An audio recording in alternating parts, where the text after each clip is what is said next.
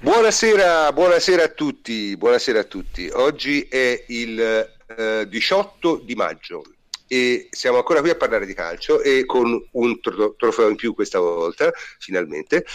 Eh, prima di cominciare però vorrei dire due, due, parole su una persona che è recentemente scomparsa, che è Oliviero Bea. Ora io non ero un fan di Oliviero Bea, però eh,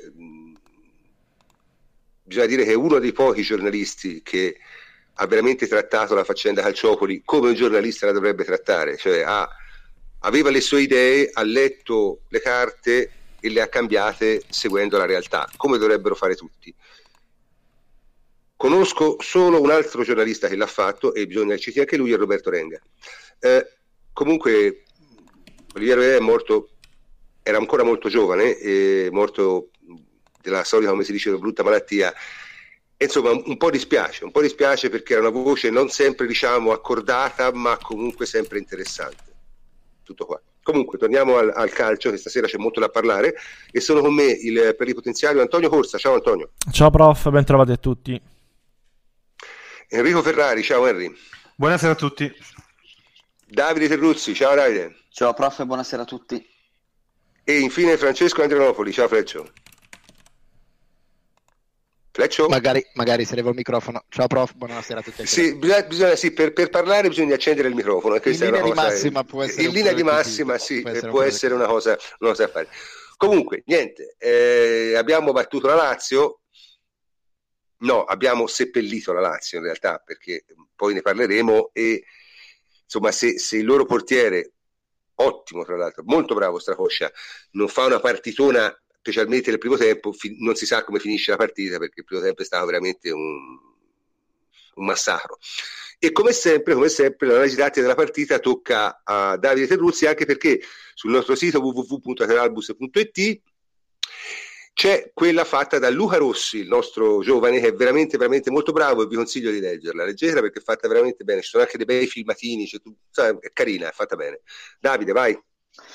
Beh, dai, cerco di essere abbastanza rapido per l'analisi tattica della, della partita della Juventus. Eh, credo che il grande merito della formazione di Allegri sia stato quello di rendere una finale come una partita di campionato e quindi è riuscita a far pesare le categorie eh, che ci sono, che sono tante di differenza e si sono viste tutte almeno nei primi 45 minuti e nel secondo è stato più di gestione. Eh, vabbè, diciamo che entrambe le formazioni mh, si presentavano con una difesa 3, eh, la Lazio con un 3-5-2, la Juventus con quella che è diventata la formazione titolare eh, del momento, almeno per quanto riguarda il modulo, con il 3-4-2-1. Sappiamo che mancavano i centrocampisti titolari, quindi non c'erano Pjanic e che dire sostituiti da Rincon e Marchisio. E diciamo che il piano partita della Lazio è stato abbastanza evidente eh, all'inizio eh, mh, mm, l'unica arma che aveva a disposizione Simone Inzaghi per far male alla Juventus era sostanzialmente il contropiede e l'occasione più grossa del primo tempo è arrivata mm. nei primissimi minuti quando c'è stato il palo con carambola eh, di, di Keita in quella situazione la Juventus non si è difesa nel migliore dei modi probabilmente Keita, che è un giocatore comunque molto interessante, eh, si è reso pericoloso. Dopodiché la Juventus ha risposto immediatamente e ha preso il controllo della partita perché i difensori della Juventus non venivano praticamente mai contrastati, Immobile e, e Keita non, non si alzavano in pressing, cercavano un po' di schermare i due centrocampisti, ma non ci sono mai riusciti mentre il centrocampo della Lazio restava molto basso a protezione della difesa, cercando di inibire le giocate in verticale da parte della difesa della Juventus e dei centrocampisti.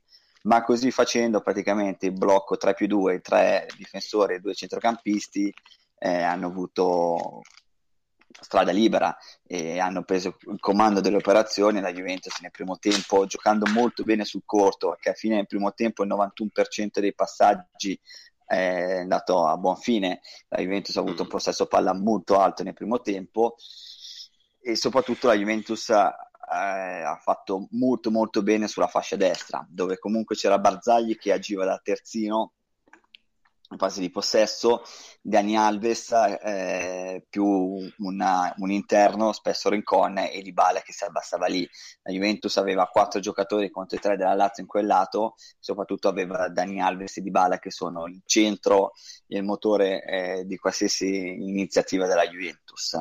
E lì la Lazio ha sofferto tanto, la Lazio sulla propria sinistra ha veramente concesso molto, sia una superiorità numerica che posizionale, e non a caso il gol è arrivato così perché sulla sinistra Alessandro spingeva tanto e Mandzukic si stringeva maggiormente mentre Higuain ormai gioca da regista avanzato da centravanti che sa fare tutto, sa giocare a calcio.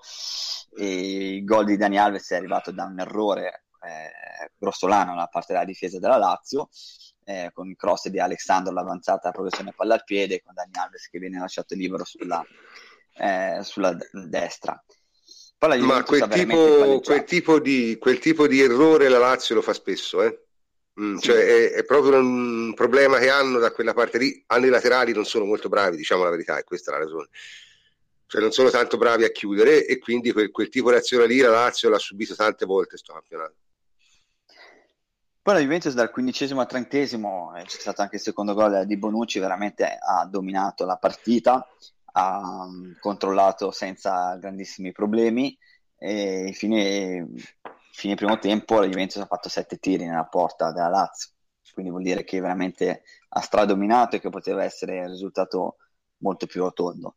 Il secondo tempo è stato più di gestione nel senso che la Juventus ha fatto la partita che probabilmente la Lazio mh, mm, non vuole fare ma eh, quando sei in vantaggio di 2-0 chiaramente eh, giochi anche sulle debolezze degli avversari, così come ha fatto la Juventus nel primo tempo sfruttando molto bene le fasce, soprattutto la propria destra, nel secondo tempo si è abbassata un po' di più, eh, togliendo così la Lazio eh, l'arma del contropiede e cercando di rendersi eh, se stessa pericolosa nelle ripartenze forse è calata un po' di determinazione, di concentrazione nei primi 15-20 minuti. Eh, Neto ha fatto due buoni interventi. Mm, Simone Inzaghi ha provato a cambiare modulo, eh, nel senso che comunque eh, è passato nella difesa 3 che passava a 4 con l'ingresso di Felipe Anderson, ha cercato di essere molto più offensivo, di pressare più alto e tutto, ma la Juventus quando non... si è messa a posto, nel senso a livello di, di concentrazione, diciamo, eh, non ha sofferto mai nel pressing alto e nel giro palla, tanto che nel secondo tempo le azioni e le palle gol sono arrivate. E quindi eh, chiudo, devo dire che è stata una classica vittoria della Juventus, cioè una dimostrazione di forza notevole contro una squadra che è in ottima salute e che è una delle maggiori rivelazioni del campionato assieme all'Atalanta perché è quarta a pieno merito ehm, è una squadra con delle idee chiare però è inferiore alla Juventus e la Juventus ha giocato sulle debolezze della Lazio da squadra esperta, da squadra molto consapevole del proprio valore ed è una squadra che come al solito ha tante armi a disposizione e sa scegliere eh, dal proprio repertorio diciamo in maniera tale da sfruttare quelli che sono i, i limiti degli avversari di turno. Allora, la, la, statistica contro la Lazio è abbastanza impressionante, cioè nel senso tutte vittorie, 20 gol fatti, uno subito, da Radu nella finale di Coppa Italia. Cioè, sembra che la Lazio non sia una squadra adatta a giocare contro la Juve, ecco, perché contro altre squadre gioca molto bene, ma con noi evidentemente eh, prevale la categoria, prevale la categoria e questo è un, è tipico degli sport, insomma, no? che una squadra magari ti sembra giocare molto bene, gioca molto bene, poi gioca una più forte improvvisamente eh, sembra più debole. E questo è esattamente quello che, che, che, che, sembra la Lazio contro la Juve, una costante ormai da molte, molte, molte, molte partite. Comunque, eh, la partita, io ti ripeto, è stata abbastanza, da un certo punto di vista, rilassante, cioè dopo, dopo un quarto d'ora si è capito, insomma, che a meno di cose inenarrabili che non sono caratteristiche della Juventus quando deve vincere le partite, perché poi ne parleremo, perché ci sarà tutta una, una sezione dedicata a quello che è successo dopo Roma Juventus che francamente a me personalmente ha fatto un po' incazzare, però ne parleremo. In ogni caso, sempre rimanendo sulla partita, no? ecco, noi abbiamo stradominato la partita con quello che tecnicamente è il centrocampo di riserva, Rincon e Marchisio. Cioè, noi speriamo tutti eh, di giocare la finale di, di, Coppa dei Campioni con Pjanic e Khedira, ovviamente. E, e come hanno giocato i due centrocampisti, Henry? Beh, per me non male, non male anche se ho sentito troppe critiche mm. a Rincon. Mm, sì, sì, ma Rincon eh, secondo me dico il problema ingiustificate secondo me eh, secondo me si vede che Rincon conosce eh, il, diciamo il modulo, il modo di stare in campo eh, e quindi ricoprire quel ruolo eh, si vede che va a memoria è molto più bravo in fase di non possesso piuttosto che in fase di possesso perché quando in, nella Juve devi, devi, palleggiare, devi andare sul corto, devi, devi essere più, più, rapido. Lui ha bisogno non, di, non, di, un tempo in più e non è il suo mestiere. No? No. Eh, però, però eh, ieri si è trovato da quella parte all'inizio della partita contro Savic che è un bruttissimo cliente dal punto di vista fisico, un giocatore che, che ti sposta, che, che ha tempi di... e quindi non era facile la sua partita eh, quando appunto in fase di possesso ma in fase di non possesso è stato diligente, ha schermato benissimo, ha, letto eh, Keita quando provava ad andare tra le linee ed era lui, eh, lui aveva il compito di, di prenderlo in prima battuta, quindi per me partita assolutamente più che sufficiente contro un centrocampo non, non, non, facile, perché torno a quello che dicevi tu prima, prof, è vero che la Juve gioca facile con la Lazio, almeno i risultati dimostrano questo, forse perché la Lazio prova a fare un calcio diverso, cioè Inzaghi ha provato a fare qualcosa di diverso contro la Juve, ieri ha, ha provato a mettere Keita tra le linee, Lulic, sì, sì, sì, eh, ha, ha, cambiato Savic insomma, alla fine non è riuscito, ma contro questa Juve non è assolutamente facile perché questa Juve è veramente molto, molto forte. Eh, poi eh, la partita di Marchisio per me finalmente abbiamo visto un Marchisio brillante, anche lui eh, molto bene mh, nelle due fasi. Eh, perché è andato bene in appoggio anche dell'area di rigore, si è fatto vedere quando doveva. Finalmente un Marchisio in ripresa. Della partita devo dire che, eh, e questo l'hanno subito anche i centrocampisti, il fatto che la Lazio eh, fosse assolutamente in una grande condizione atletica. Questo deve dare maggior valore alla vittoria della Juventus, perché oggi la Lazio non è un cliente facile, eh, anche perché ha una condizione atletica eh, eccellente e si è visto, sono arrivati in fondo alla partita, sono arrivati fino al, al novantesimo eh, che correvano ancora. Senti, eh, Henry, hai qualche difficoltà? Vai e vieni, non, non so da che dipenda, ma mh, mm, forse hai qualche problemino col traffico dati, no? Se quella hai sistemato. No, no, proviamo, vediamo un attimo. Eh. No, perché c'è, c'è avuto, cioè, globalmente ti abbiamo sentito diciamo il 95%, però c'è avuto dei momenti che... No, Intanto permettetemi di salutare... Che... Eh, ecco, adesso, adesso, abbiamo, adesso eh, ha rifatto lo stesso tipo di problema. Comunque, mh, permettetemi di salutare un vecchio amico che ci sta ascoltando, è la prima volta che lo vedo, Marbugio. Ciao Marbugio, eh, come stai? Noi tutti bene, speriamo anche te. Eh, senti, eh, il discorso dei, dei centrocampisti, ma eh, sì, io ritengo che il problema di Rincon sia quello che tecnicamente inferiore agli altri. Cioè, e, e nel centrocampo della Juve, quando uno eh, è tecnicamente un po' meno forte, lo vedi subito. E questo è il problema, perché quegli altri sono molto bravi a passare la palla, molto bravi ad andare sul corto, ci aggiungi Alves, ci aggiungi Alessandro, cioè voglio dire, ti rincoglioniscono, sì, palla sì. a terra. Sì, sì, pro- soprattutto nello specifico, secondo me Rincon, non tanto tecnicamente come tecnica di base, ma proprio come, come trasmissione, come velocità sì. di, di, pensiero del passaggio. Quindi lui in questo, quando riceve palle, deve ritrasmettere a, a un tempo in più degli altri. È un tempo più degli altri, si vede proprio. Eh, gli altri hanno una pensata più veloce.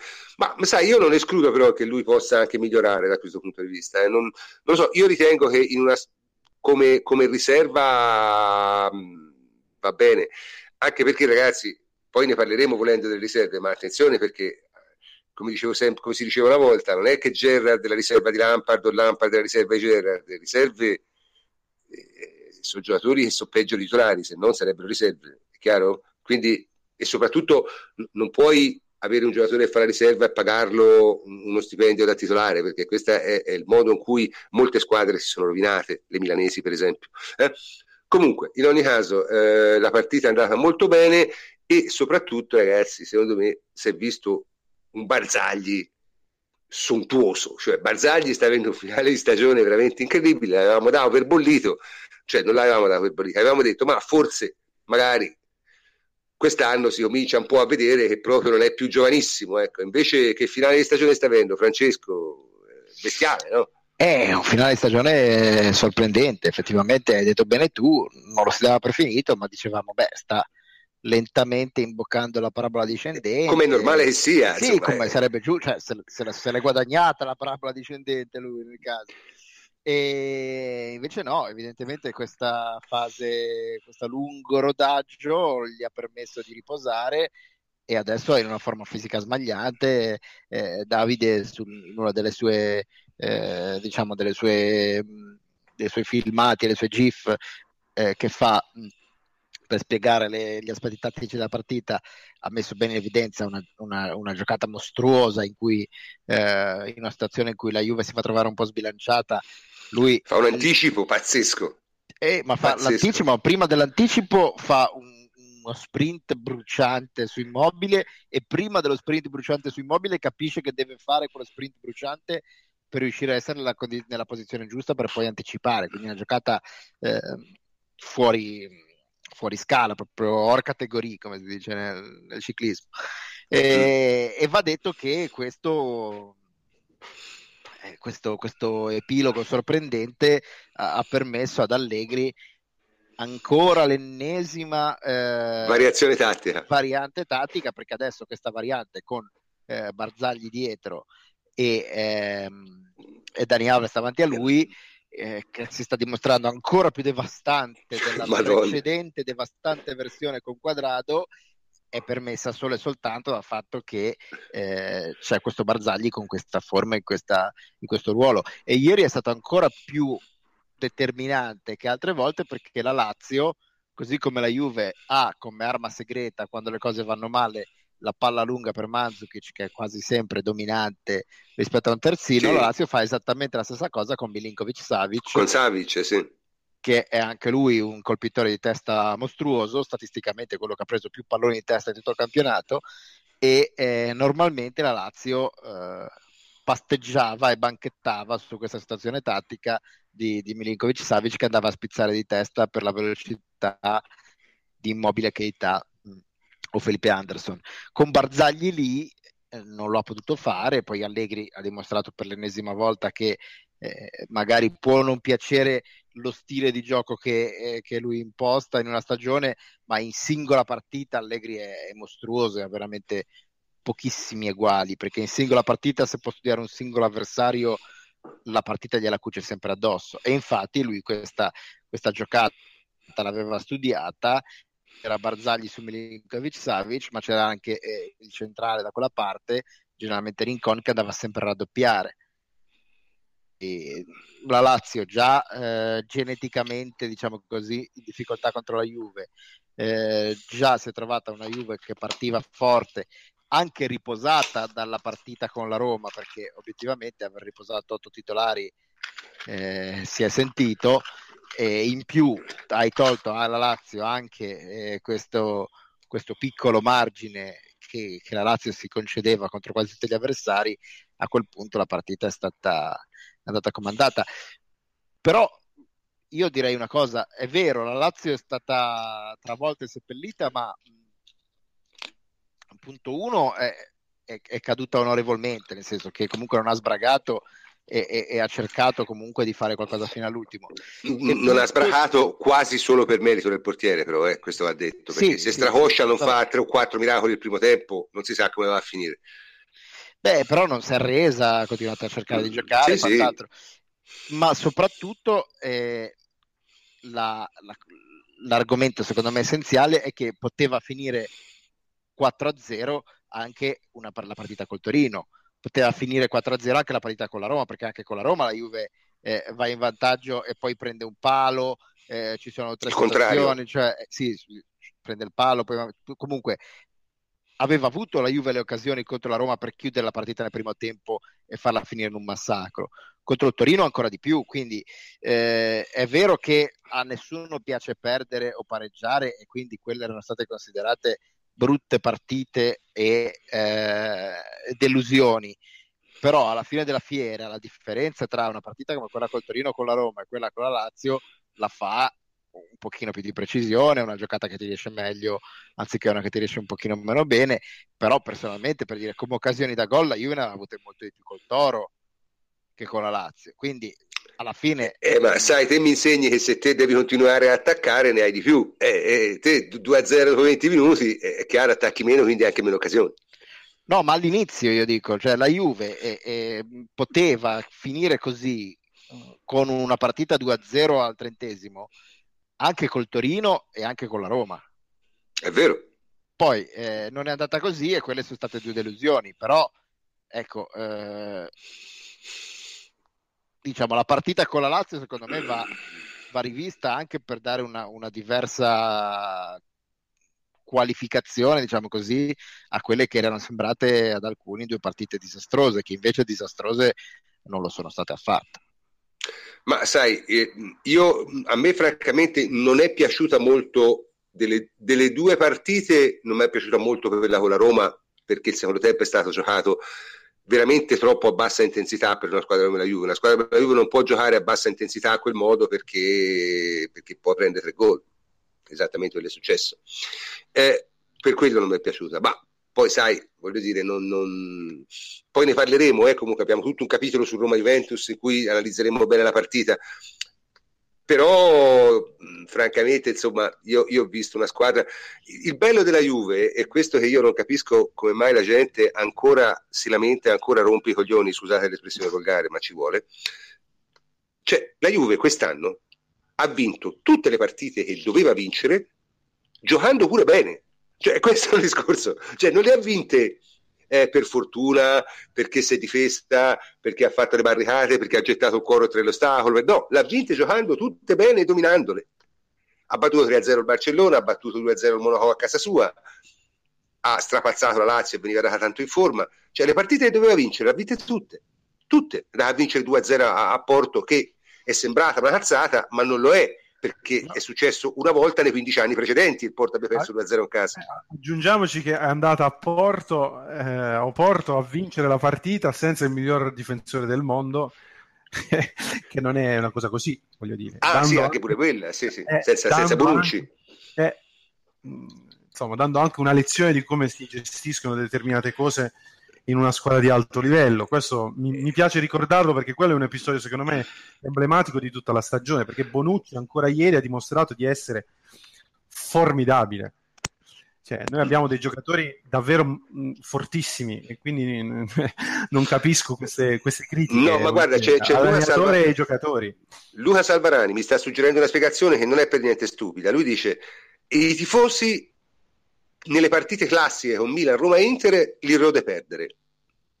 Ho capito, a me personalmente rode più arrivare a fondo all'anno e non vince nulla. Ecco, questo è, ma io sono un uomo pratico e quindi ci sta che eh, sbagli io. Ecco. Eh, in ogni caso, questa nuova importanza che viene data alla Coppa Italia, no? noi siamo stati vent'anni senza vincere la Coppa Italia, dal 95 al 2015, e improvvisamente ne abbiamo vinte tre di fila. Questo, diciamo, al di là di tutti i bagheggi che fanno la Coppa Italia, compreso il sorteggio a porte chiuse, che è una delle cose più orribili che, che, che, che io abbia mai visto, una, una, roba assurda. Cioè, sorteggi le teste di serie dentro un ufficio chiuso all'interno della Lega. Insomma, lasciamo stare. Eh, in ogni caso, al di là di queste carinerie, eh, la Juve ha cominciato a giocare seriamente la Coppa Italia, l'ha vinte tre. Perché la strategia prima qual era? Dice la Coppa Italia serve per far giocare le riserve, il che è una puttanata, l'ho sempre trovato una puttanata di dimensioni cosmiche, non serve a nulla. Nel senso, le riserve ti devono servire a ruotare i giocatori in campionato per poi giocare bene anche la Coppa Italia, se no che senso ha? Da che la Juve ha cambiato strategia e ha cominciato a fare così, ne ha vinte tre. Questo secondo me non è un caso, Davide. Davide? Ci sono anch'io, mi stavo dimenticando che da oggi bisogna usare il microfono. Sì, ecco, lo sospettavo, ma insomma non ti volevo far passare eh, ma ci sono dei, davanti a Ci sono quelle innovazioni, prof, che ogni tanto ci lasciano mm. un po' così. Sì, sì. Beh, hai ragione, nel senso che anche perché poi dopo l'assurdità qual era? Tu fai giocare le riserve in una partita, queste perdono e poi dopo le riserve spariscono. Esatto, ma poi soprattutto non... è successo, eh. Sì, sì. Ma poi dopo io ho sentito, ho letto eh, alcuni tifosi che considerano la Coppa Italia la coppetta. E penso che sia abbastanza eh, ed è tutto sbagliato, nel senso che chiaramente è, è, una manifestazione da vincere, quando tu sei in una grande squadra affronti tutte le competizioni per vincerla. E la Juventus con Allegri lo ha dimostrato eh, in occasione del turnover che è stato fatto nella doppia sfida con Napoli, quella di campionato eh, si è sceso con una formazione mettendo i migliori a disposizione per quella partita, ma con un occhio di riguardo a quella che sarebbe stata la gara secca, ovvero la semifinale di ritorno, dove dovevi gestire un 3-1 di vantaggio. Giocando a certo. Napoli, eh, Allegri ha dato, mh, giustamente secondo me, maggiore attenzione a quella sfida. E è chiaro che se la Juventus affronta eh, questa competizione con determinazione, volendo vincerla e facendo giocare i giocatori migliori a disposizione, Adatti, giusti. giusti, la vince. O almeno ci, ci, ci va in fondo, ci va vicino, sempre. E questo è quello che deve fare una grande squadra. Ma infatti, secondo me, io non ho mai capito questa cosa qui, ma questa è comunque una cosa molto italiota, eh? cioè nel senso di quelle, di quelle cose proprio che, veramente brutte di questo paese, no? Eh, in cui cioè, per quale ragione uno non deve giocare bene la Coppa Italia? Dici ma perché confliggere il campionato? Confliggere il campionato se hai una rosa come quella dell'Atalanta, ma se hai una rosa come quella della Juve, con che confligge? Cioè non, non ha senso.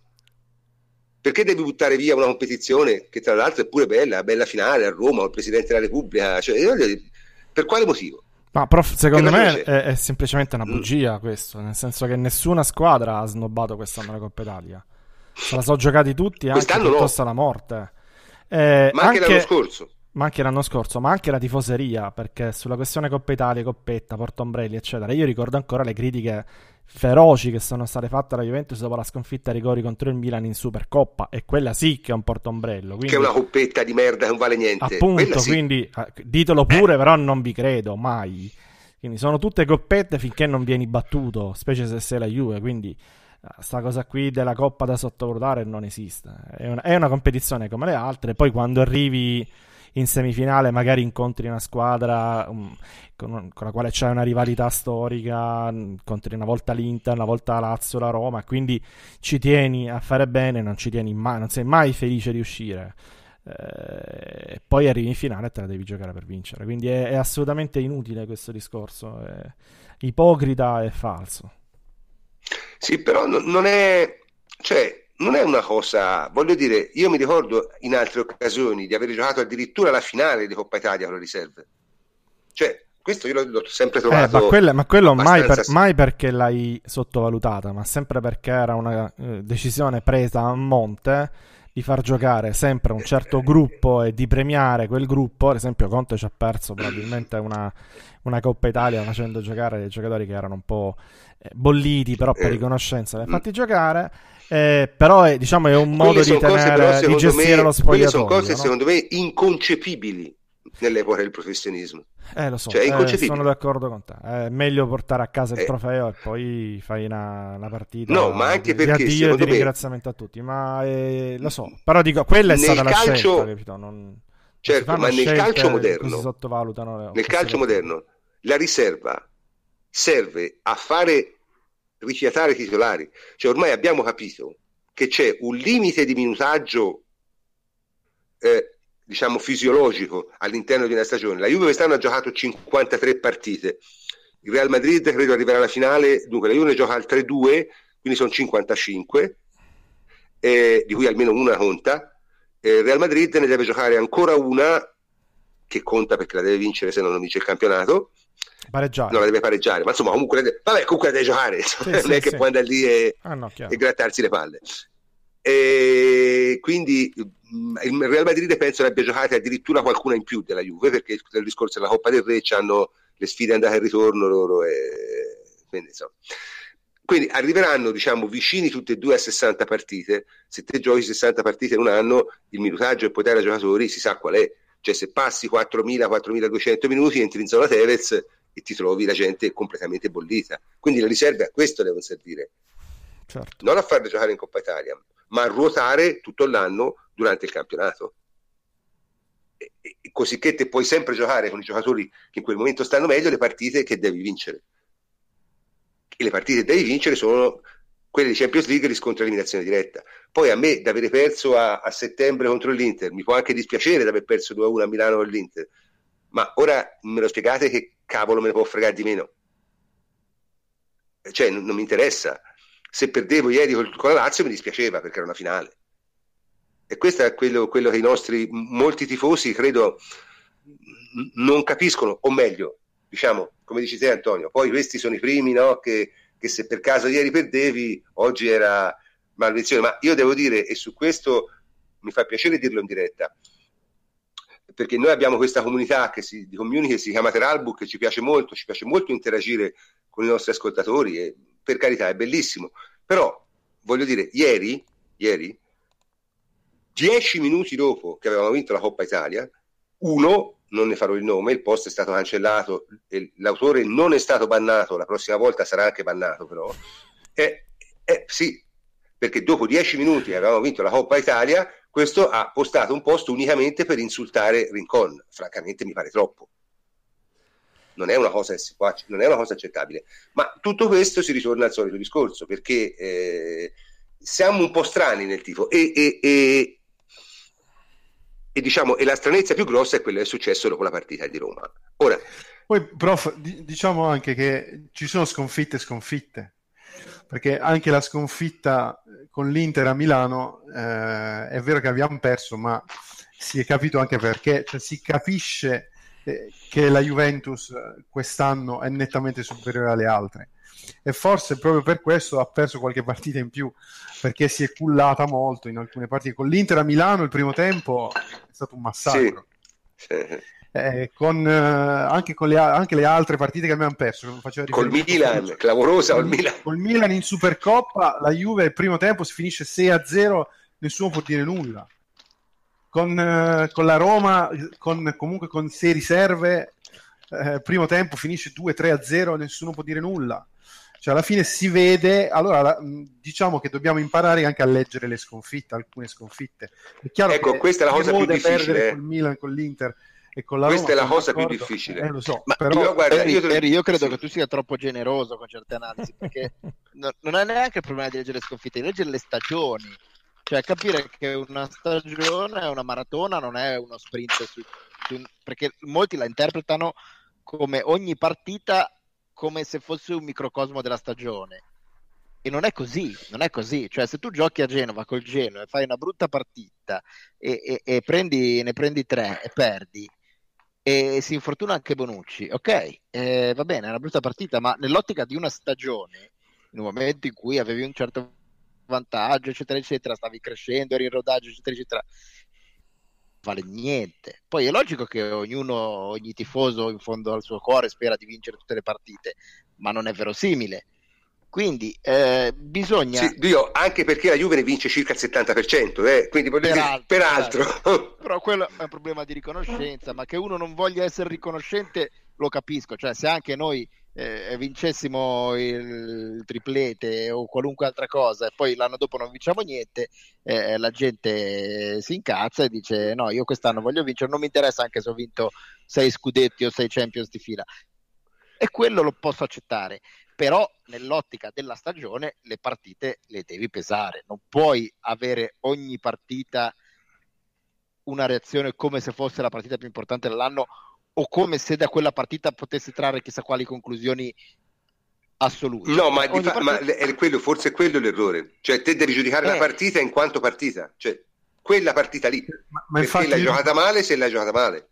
Infatti io sono son d'accordo con Francesco, cioè, eh, alla fine mh, si pensa sempre che eh, dietro una sconfitta mh, ci, sia l'inizio della fine, quale, eh, sia esatto. l'inizio della fine, ma, ma, in realtà non è così se tu riesci a leggere un po' la partita e la stagione, come dici tu, ovviamente. Ora, eh. io sono perfettamente disposto a riconoscere che in qualche caso una sconfitta può essere l'inizio della fine. Io mi ricordo il campionato perso clamorosamente dalla Juventus nel, nel, a Perugia, e lì a due o tre giornate dalla fine la sensazione che forse le cose non andavano come si voleva c'era. Io perlomeno l'avevo. Però eri, scu- eri, a due o tre giornate alla fine, non era novembre. Cioè, è la, è, esatto, no, no, no, no, ma non è vero. In qualche caso è anche vero, in qualche caso è anche vero, ma non è quasi mai vero. E questo è il punto, perché te devi anche capire le sconfitte. Ora, io vorrei, Davide, ma insomma, si è parlato tanto di questo turnover. Otto giocatori sono tanti, effettivamente. Eh. Cambiato otto giocatori tra, sabato, tra domenica e mercoledì. Eh, ma que- c'erano queste ragioni per fare un turnover così grosso a Roma, secondo te? Ma la ragione è essenzialmente una, che la gara secca, quella che contava e quella che pesava era quella di ieri, di mercoledì, la finale di Coppa Italia. E quindi Allegri ha fatto una scelta, ha fatto una valutazione e ha deciso di optare per un turnover, così come era stato fatto a Napoli, come citavo prima. La partita da dentro e fuori, cioè perché non, non c'era possibilità di rigiocare la finale di Coppa Italia. No era quella di ieri e quindi lì ha, ha scelto di giocarsela al massimo delle possibilità eh, con i giocatori migliori a disposizione.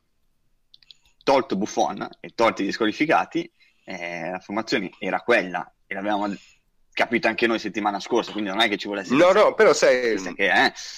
E quindi poi chiaramente come avevo detto una settimana fa, c'era da martedì a domenica il tempo necessario per andare a Roma in una buona condizione, ma è sbagliato dal mio punto di vista pensare che eh, la sconfitta con la Roma sia dovuta solamente al turnover. No, è sbagliato, sono d'accordo. Perché se pensiamo alla partita con l'Atalanta, lì giocavano i migliori. Certo. Ah, se pensi al primo tempo con, con la Roma, cioè, col primo tempo... Eh, se pensiamo, ma, ma, ma, anche uno va a vedere la partita con il Torino, è vero, l'hai giocata abbastanza bene, ma è mancata sempre quel più di attenzione, di determinazione, di concentrazione, di attenzione negli episodi.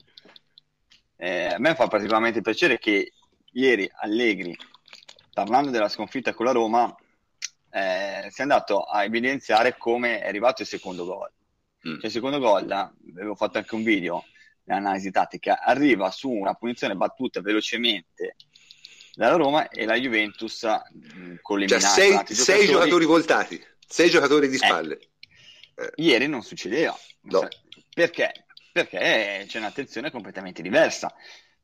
Ma ripeto, a Bergamo tu prendi il 2-2 facendo un secondo tempo di assoluto livello con l'Atalanta, che è una squadra insieme alla Lazio in grandissima condizione, lo prendi, è un episodio tutto, ma non sei così totalmente concentrato. Ma è normale. Cioè, il gol con l'Atalanta è un po' una carambola un po' particolare, anzi due o tre addirittura, perché sa, vedi, tre rimpalli, l'intervento di Buffon, la palla rimane lì precisa, non riesce a chiudere, cioè nel senso, è, è, quello è stato veramente molto fortuito come gol. Eh?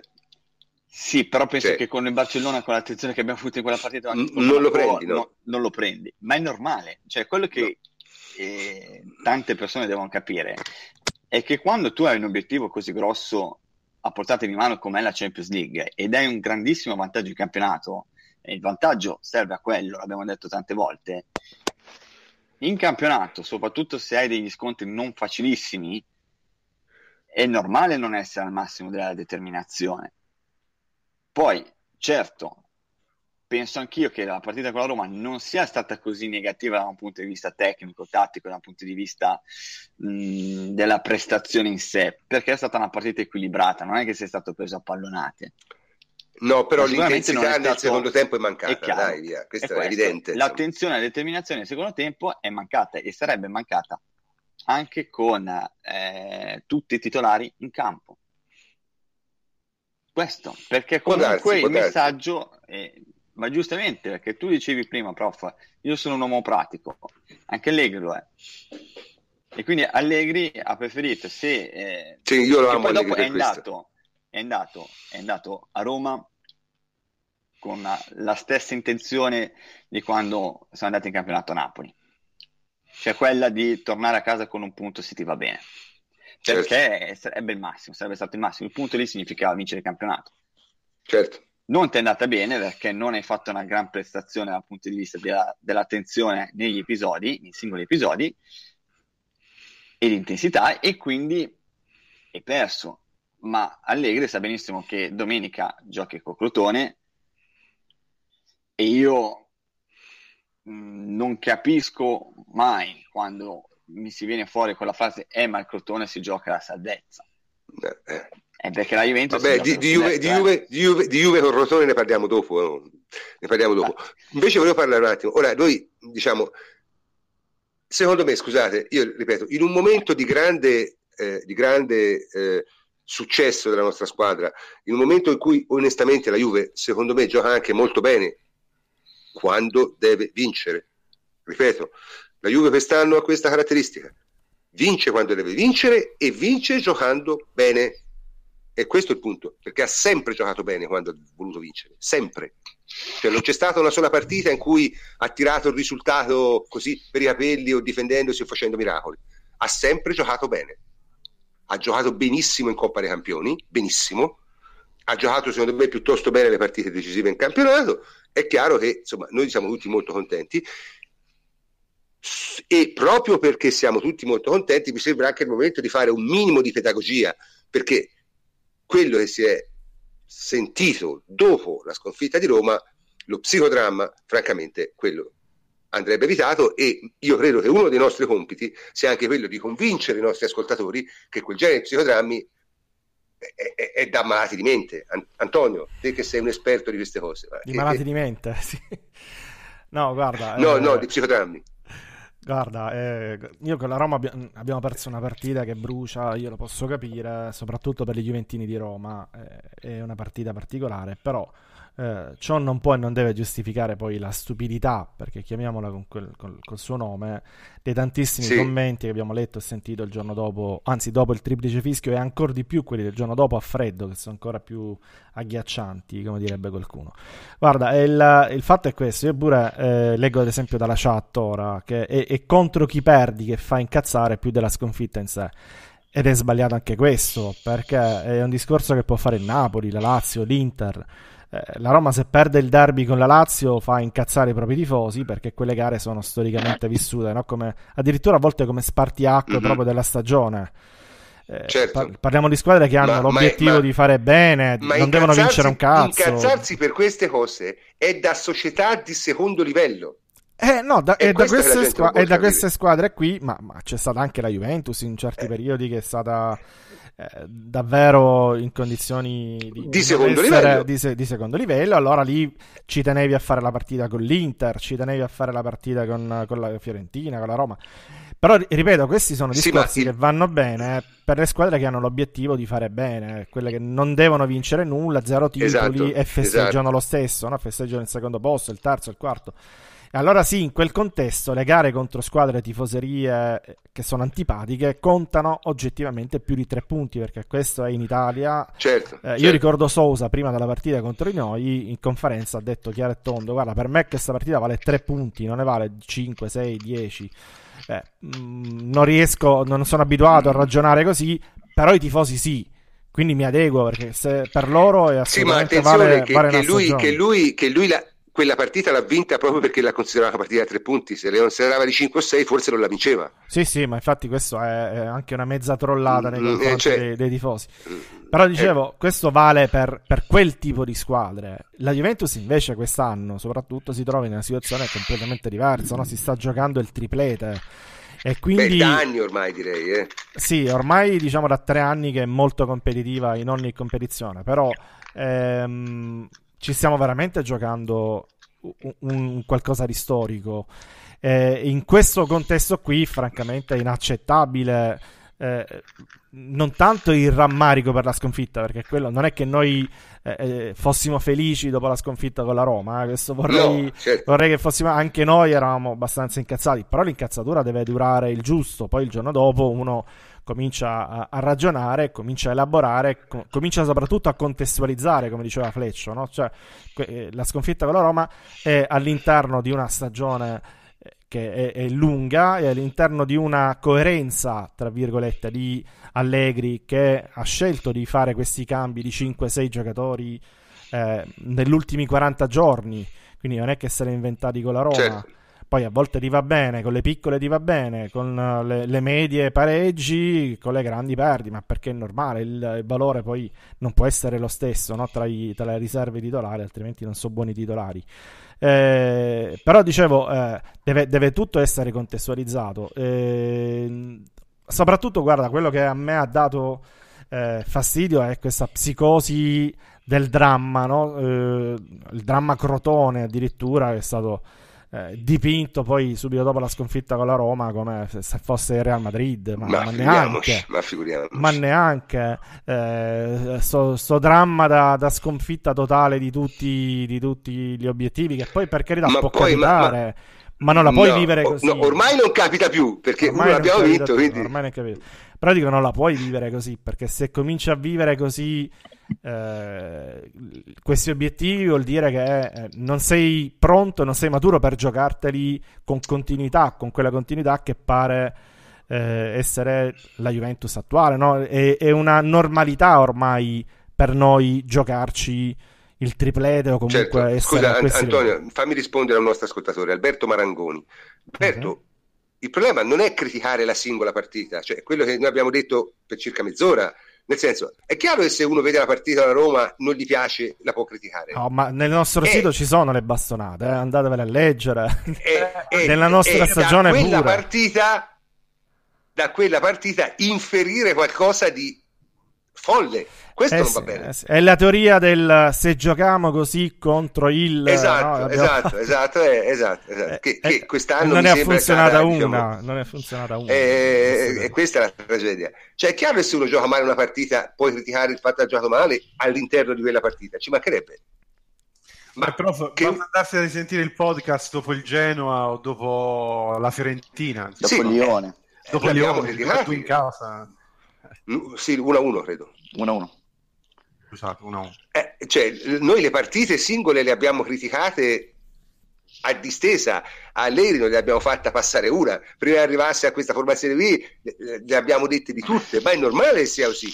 Te guardi la partita, critichi la partita, ma non è che abbiamo mai detto dopo la sconfitta di Genova eh, moriremo tutti e perderemo tutti i nostri obiettivi, perché non ha il minimo senso. No, ma soprattutto io vorrei che fosse chiaro un concetto, no? Ne approfitto perché stiamo parlando, stiamo facendo un discorso molto, certo, molto certo. aperto, eccetera. Ma, eh, il, ma, la, ma la, fatto, questione, sì, ma la questione è questa, che eh, secondo me siamo arrivati, sì è vero che la Juventus si è normalizzata ormai su alti livelli, però questo non vuol dire che le cose siano facili.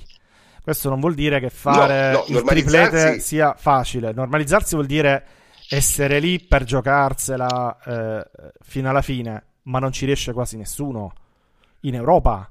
Quindi vuol dire che è una cosa difficile da fare. E, e io sento, ah, vabbè, c'è eh, stato un calo. La finale di CL la fanno in due. Un, cioè, un calo... senso, non, è che, non, è che, la finale di CL la, non è che la giocano in 10 la finale di CL, la giocano in 2, quindi vedrai quegli altri perdono. No, ma, no. no, ma, ma, banalme, ma banalmente il, il double no, che noi abbiamo fatto due di fila, si spera tre di fila. Eh, per dire, no? Nel, squadre come Real Madrid, che sono squadre abituate a giocare per vincere ogni anno, non lo fa da una quarantina d'anni, credo, una cosa del genere. Quindi eh, non diamo le cose per scontate. È vero che bisogna essere lì per giocarsela, però è vero pure che è difficile. Quindi un calo ci può stare, un calo mentale è umano, è normale, perché come ce l'abbiamo noi come tifosi ce lo possono avere i giocatori. Non dovrebbero, è chiaro, però ci può stare.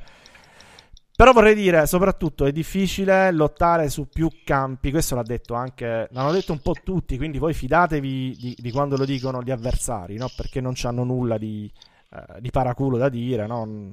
però se tu senti Spalletti, Spalletti ha detto queste cose qui, ha detto guardare che giocare per vincere come fa la Juventus, dove eh, ogni, ogni, partita è determinante, ogni partita comincia a diventare sempre più pesante, no? dove devi, la, la, pressione è sempre più alta, è molto più difficile che giocare come fa la Roma, dove eh, il secondo posto è un obiettivo, però se arrivi terzo non succede nulla, comunque giochi per... Eh, perdi praticamente tutto quello che ha perso la Roma e ancora non parlano di fallimento, quindi è molto diverso. E così come ha detto bene De Rossi, De Rossi ha detto questa partita, se fosse stata determinante, l'avrebbero giocata in un modo diverso, ma è umano, è normale. Quindi eh, dobbiamo sempre tenere a mente questo qui. Poi, come dici tu, ci vuole un po' di fiducia. Perché Allegri, se c'è una cosa che ha dimostrato nella Juventus, una, è che è il miglior allenatore, credo, di sempre a gestire i giocatori ed arrivare a gestire i momenti, a gestire i campionati, a gestire, a prendersi anche il punticino quando necessario, però a farlo non guardando nell'immediato, cioè alla, alla gara eh, di, di, quel giorno, ma guardando sempre all'obiettivo a medio termine, all'obiettivo finale. Lui è uno che calcola, e lui è uno che si prende dei rischi, lui è uno che si prende le sconfitte, a differenza di altri allenatori, se però per lui eh, c'è un obiettivo da raggiungere che in quel modo non perdendo, ma dico eh, rischiando, no? mettendo delle, delle riserve. Mm, certo. è più facile che tu arrivi all'obiettivo finale. Quindi la cosa che ha dimostrato è questo: lui arriva in fondo. E, e, quindi bisogna anche dargli un po' di credito. Se lui ha scelto di fare questo sistema di turnazione dei giocatori, di turnover, eccetera, diamogli un po' di fiducia. Anche perché voglio dire, è arrivato ormai a tre finali, siamo a due finali eh, della stagione. No, no, dico in assoluto sì, mancano due partite. Anche, anche, perché l'ha imparato sulla sua pelle, cioè anche questo Vero. Eh, va sottolineato. Cioè, io lo, lo, ripeto spesso e quindi magari qualcuno avrà già sentito, ma Allegri contro la Juve perde lo scudetto non per il gol di Montari, ma perché in una partita inutile con l'Atalanta, eh, cioè in Coppa Italia, mette Tiago Silva che non aveva nessun bisogno, Tiago Silva si infortuna e da lì in poi il Milan, perso Tiago Silva che era la sua eh, certo, ancora difensiva, era, era uno dei due giocatori di livello che avevano. Eh, mm. esatto, quindi eh, immaginate la situazione in cui mette tutti i titolari eh, possibili e immaginabili contro la Roma e si fa male un giocatore decisivo contro la Roma e poi non ce l'hai, magari eh, pareggi con la Roma o magari no, però poi non ce l'hai in finale di Coppa Italia, non ce l'hai in finale di Champions, eccetera, eccetera. Oh, ma Quindi, noi, ci, eh... noi, ci, siamo passati, eh? i campionati da 102 eh. punti e quegli altri, e ci siamo passati. Eh, cioè, cioè, non è soltanto una competenza, sì. Eh, su, diciamo, eh, astratta, è una competenza che deriva da uh, o, o, di, o, di, talento o, o di, no, no, di diciamo, o innata alla, sì alla Guardiola, è una competenza che lui si è sudato, si è guadagnato sul campo eh, e che quindi gli dovrebbe essere riconosciuta anche solo per questo. Eh. Certo, certo. Davide, che volevi dire? Sì, ma tra l'altro l'aveva detto mh, sabato in conferenza stampa a Allegri, cioè il fatto che comunque non è che sia interessato tanto da quando vince il campionato, ma dal fatto che poi dopo sull'Albo d'Oro ci sia scritto Juventus. Questo è quello che conta. Eh, anche rispondendo ad alcuni, degli ascoltatori che stanno commentando, non è tanto preoccupante il fatto di aver, perso, di aver fatto due punti in tre partite, perché comunque, ripetiamo, c'è stata in mezzo alla Champions League e il vantaggio l'hai avuto anche eh, su dei bonus e li puoi spendere e lo puoi gestire tranquillamente.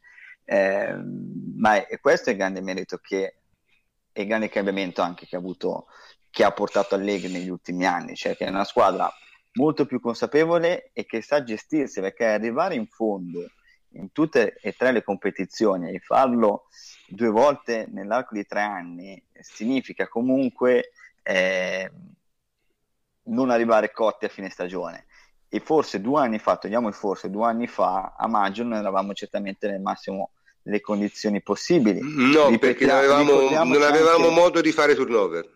Ricordiamoci anche la, fin- la, la, la, finale di Coppa Italia con la stessa Lazio di due anni fa, che fu molto, ma molto più sofferta. Cioè la Juventus non arrivò a maggio benissimo. Ok? Quindi la Juventus quest'anno, grazie ad Allegri, si sta gestendo anche da un punto di vista non solo fisico, ma anche mentale. E penso che eh, il contismo, cioè che è, è, una corrente religiosa di pensiero, e non Conti, il contismo continua a fare danni, cioè nel senso che ogni sconfitta viene vissuta come se fosse la tragedia e ogni, eh, cioè non, si accetta, non, non si accetta che si può perdere e che le, quello che conta invece è l'obiettivo finale, vincere il campionato, vincere la Champions League o arrivarci in finale a giocartela e, eh, e, vincere anche la Coppa Italia. Queste sono le tre competizioni e Allegri e la Juventus hanno queste nel mirino, non hanno eh, la singola partita. È chiaro che per vincere devi fare eh, i più punti possibili, ma eh, non è che se perdi con la Roma che hai altre due partite da poter vincere ci sia da fare la tragedia. Eh, sì, poi ma... diciamo che eh, aggiungiamo anche che Allegri, per Allegri non è stato facile.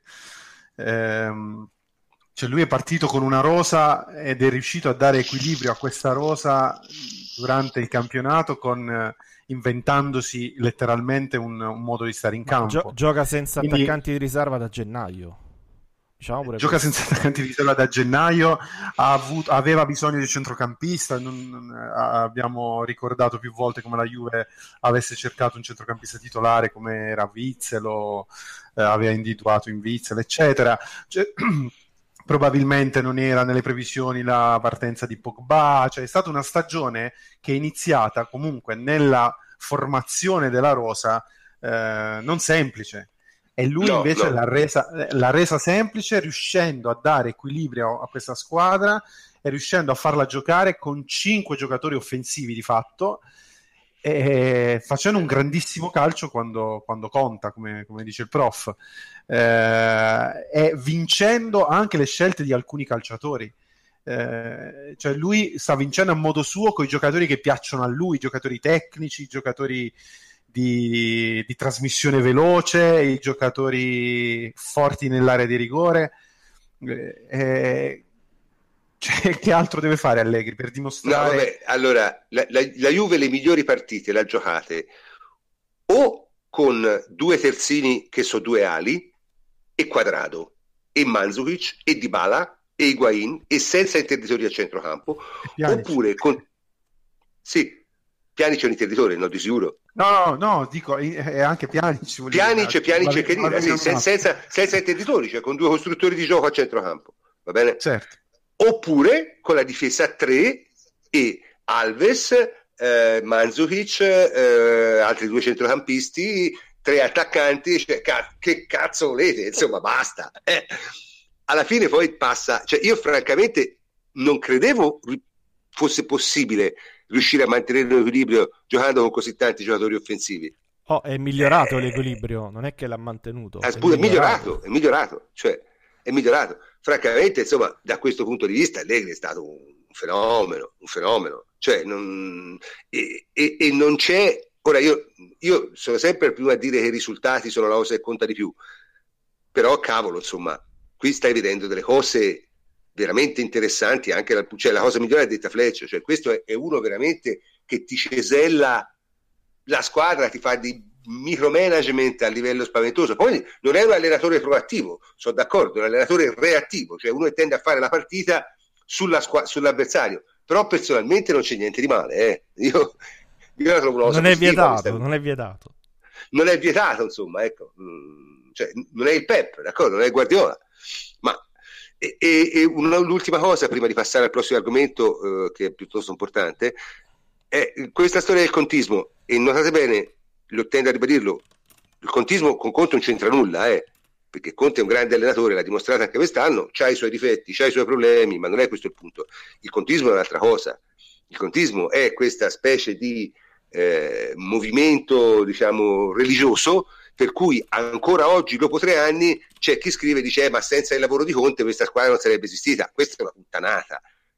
Dei giocatori di Conte non c'è più rimasto nessuno, e, eh, o quasi cioè sono cambiati 9-10 giocatori.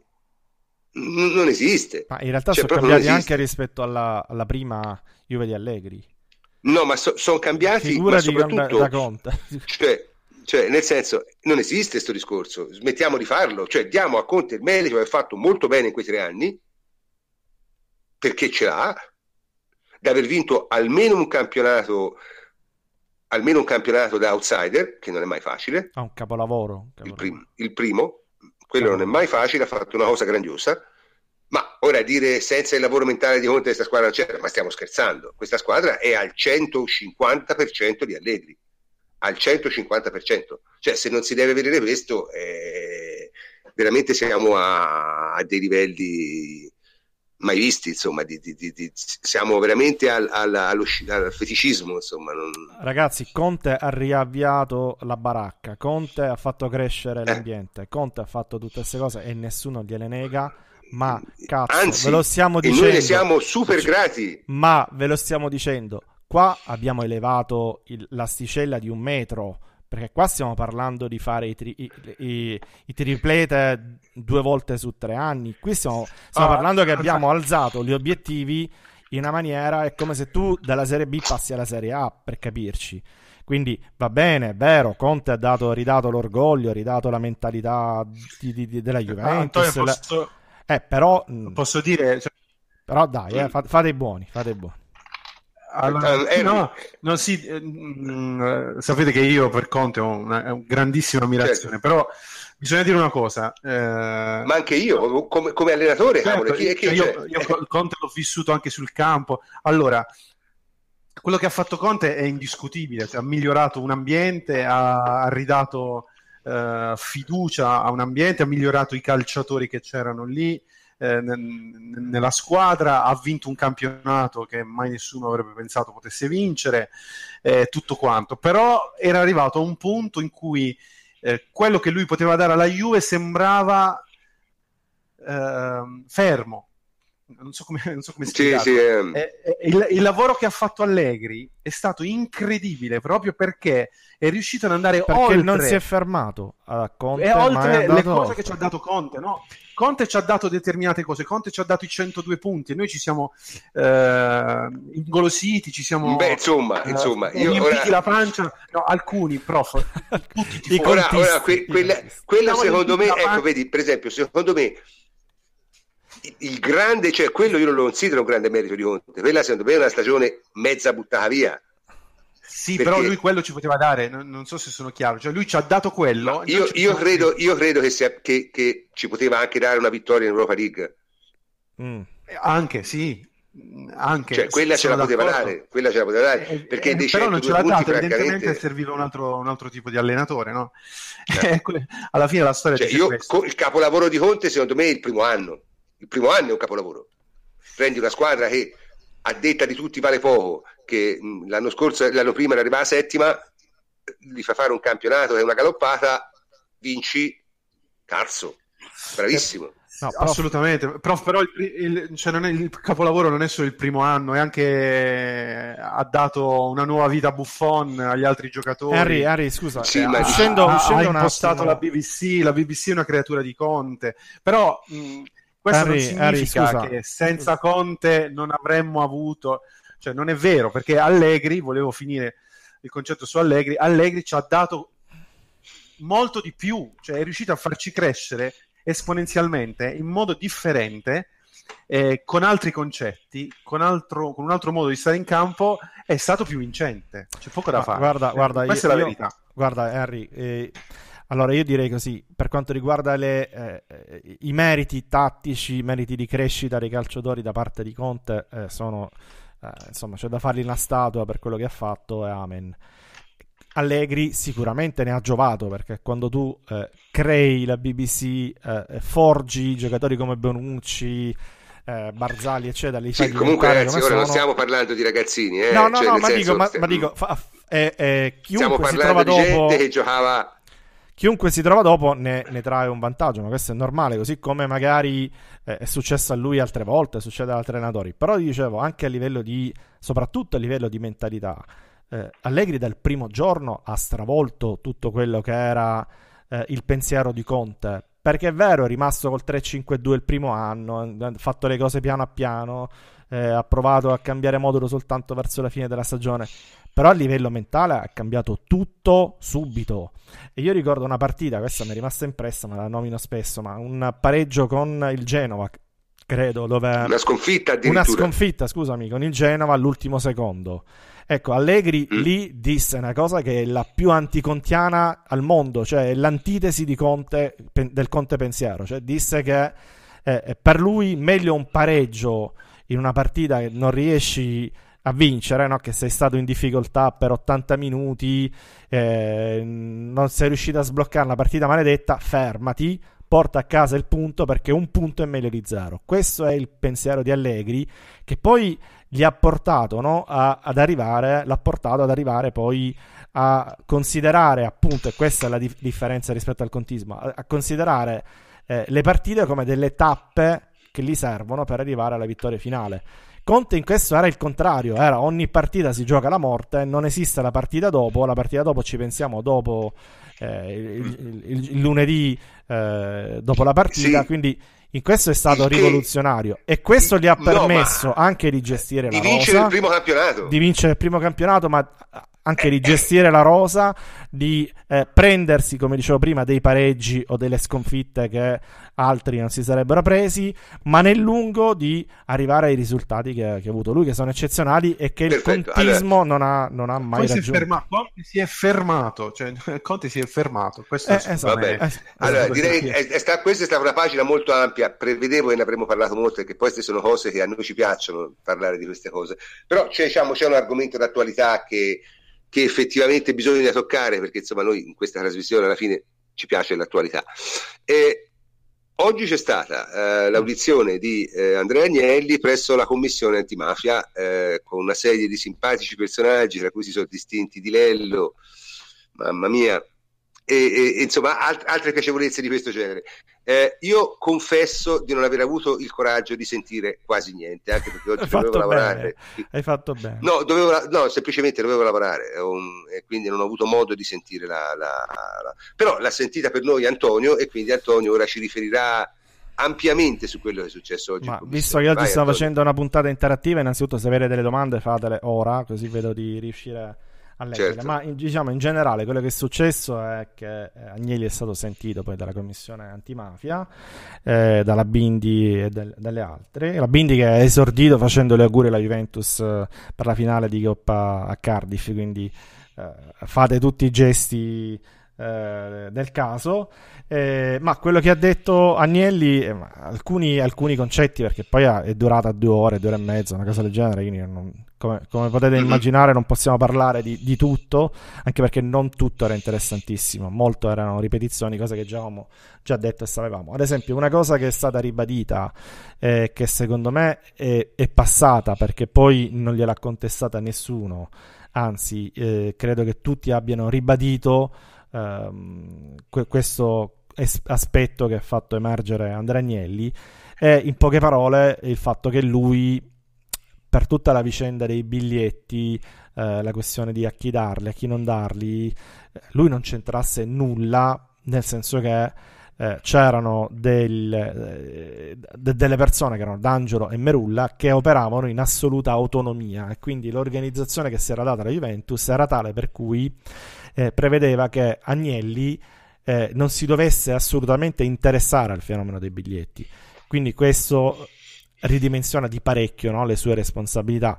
Eh, ripeto, eh, questo non è stato contestato da nessuno, anzi erano tutti da, da, da questo punto di vista eh, concordi con Andrea Agnelli. Un'altra cosa che ha detto, un'altra stoccata, un altro punto a suo favore, chiamiamolo così, che ha detto Andrea Agnelli ehm, è che ehm, praticamente eh, lui non avesse eh, assolutamente contezza, no? non fosse a conoscenza del, eh, di eventuali attività criminali da parte di Rocco Dominello.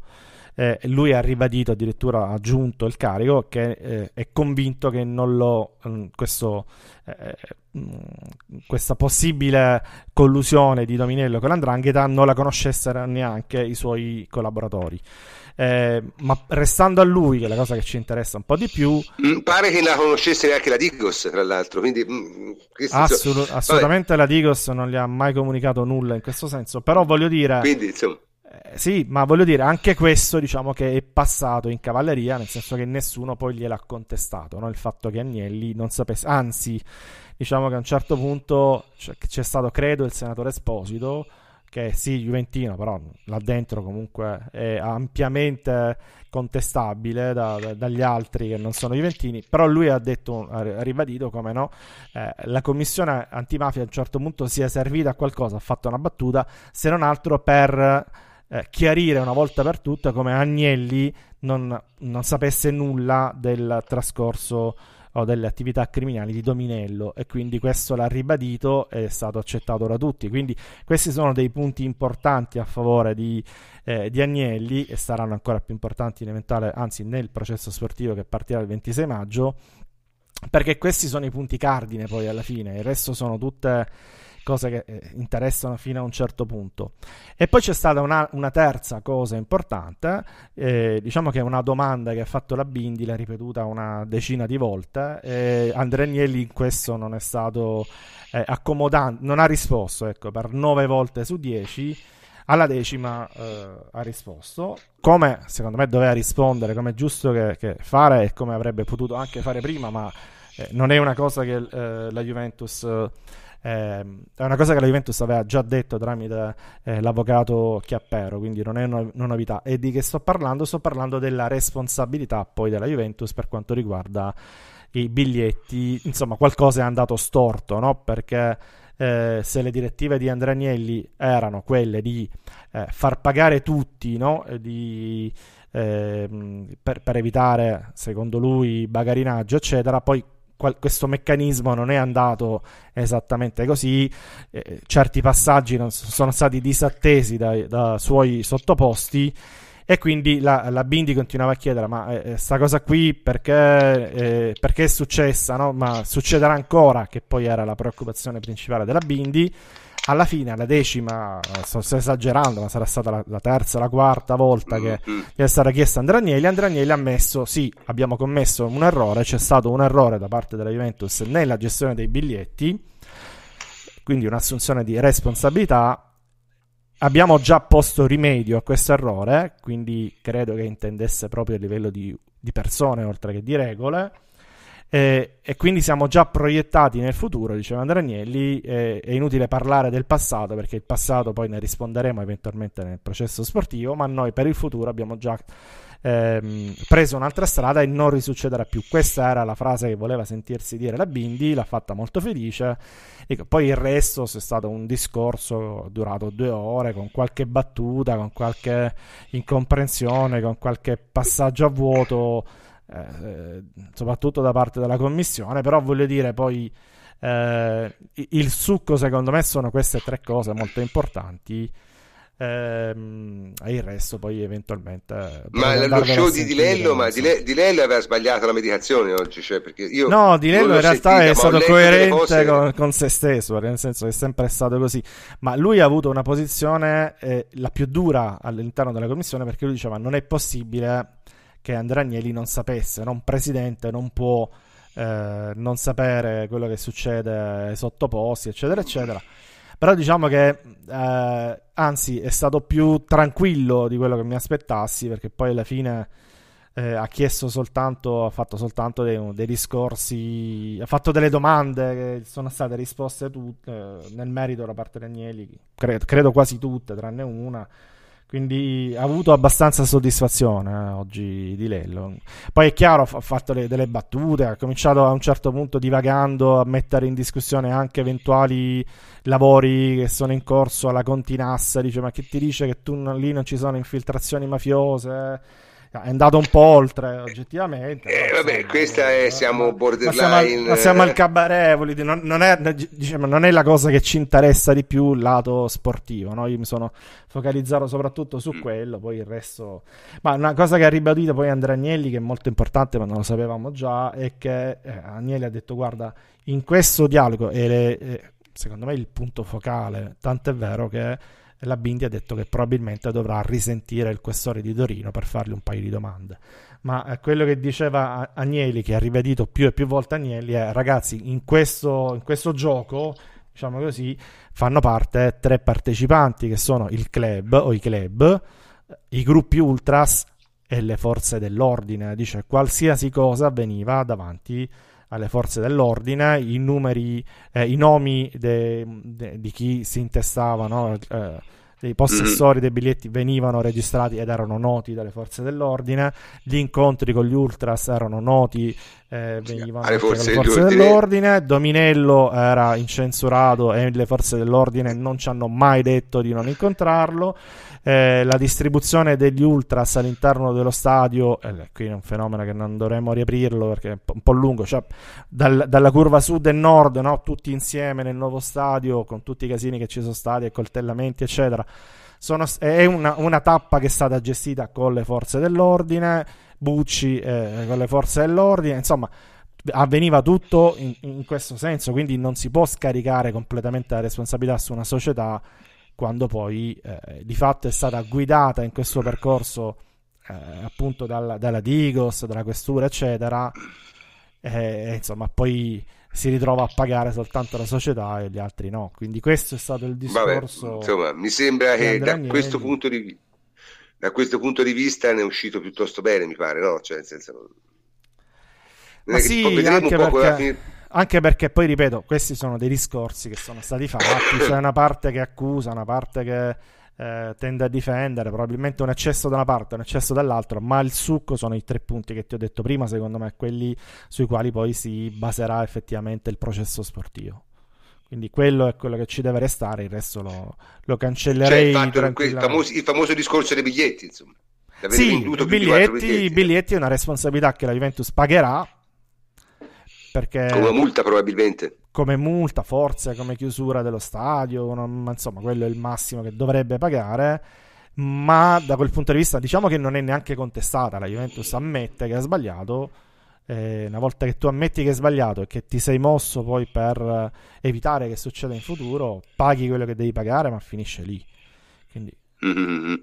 E quindi dicono perché eh, in questo momento si sta c'è, c'è una voce, no? Uh-huh. queste nuove intercettazioni che devono uscire e, sì. e, non si finisce mai un anno senza far uscire delle intercettazioni. In Italia ormai c'è una deriva da questo punto di vista terribile e permettetemi di dirlo perché noi insomma francamente quello che, che è successo ultimamente a livelli politici è molto molto grave molto molto grave perché sono state fatte uscire delle intercettazioni non solo probabilmente illegali ma, ma che anche se, fosse, se, fossero state legali dovevano essere distrutte, non avendo rilevanza penale. Ah.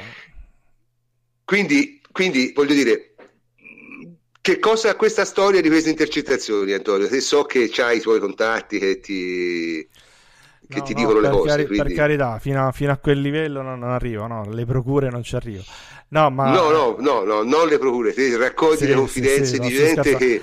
Ma eh, c'è sta voce che gira e l'ho raccolta pure io, ma voglio dire... Eh non, non, starei troppo dietro a queste cose qui, anche perché poi queste intercettazioni riguarderebbero un possibile omicidio, quindi stiamo parlando di un qualcosa che voglio dire... Sì, sì, insomma, cose abbastanza io, serie. Sì. E non mi metterei neanche a speculare su queste cose qui, ti, vi devo dire, quindi né in un senso né nell'altro. Quindi se si tratta di riaprire un, un processo, no? di ricominciare eh, un processo possibile per omicidio, beh, insomma, siamo su un altro livello. Eh, eventualmente poi sarà la, okay. saranno, saranno, i tribunali poi a dirci. Saranno i tribunali. Eh, ma non, non credo che sia la Gazzetta dello Sport, il Fatto Quotidiano, che no, no, no, le, delle intercettazioni che cambiano la vita di, di tutti. Anzi, le, le, escluderei. Poi, se succederà, le commenteremo. Ma io per ora le escluderei. Mm.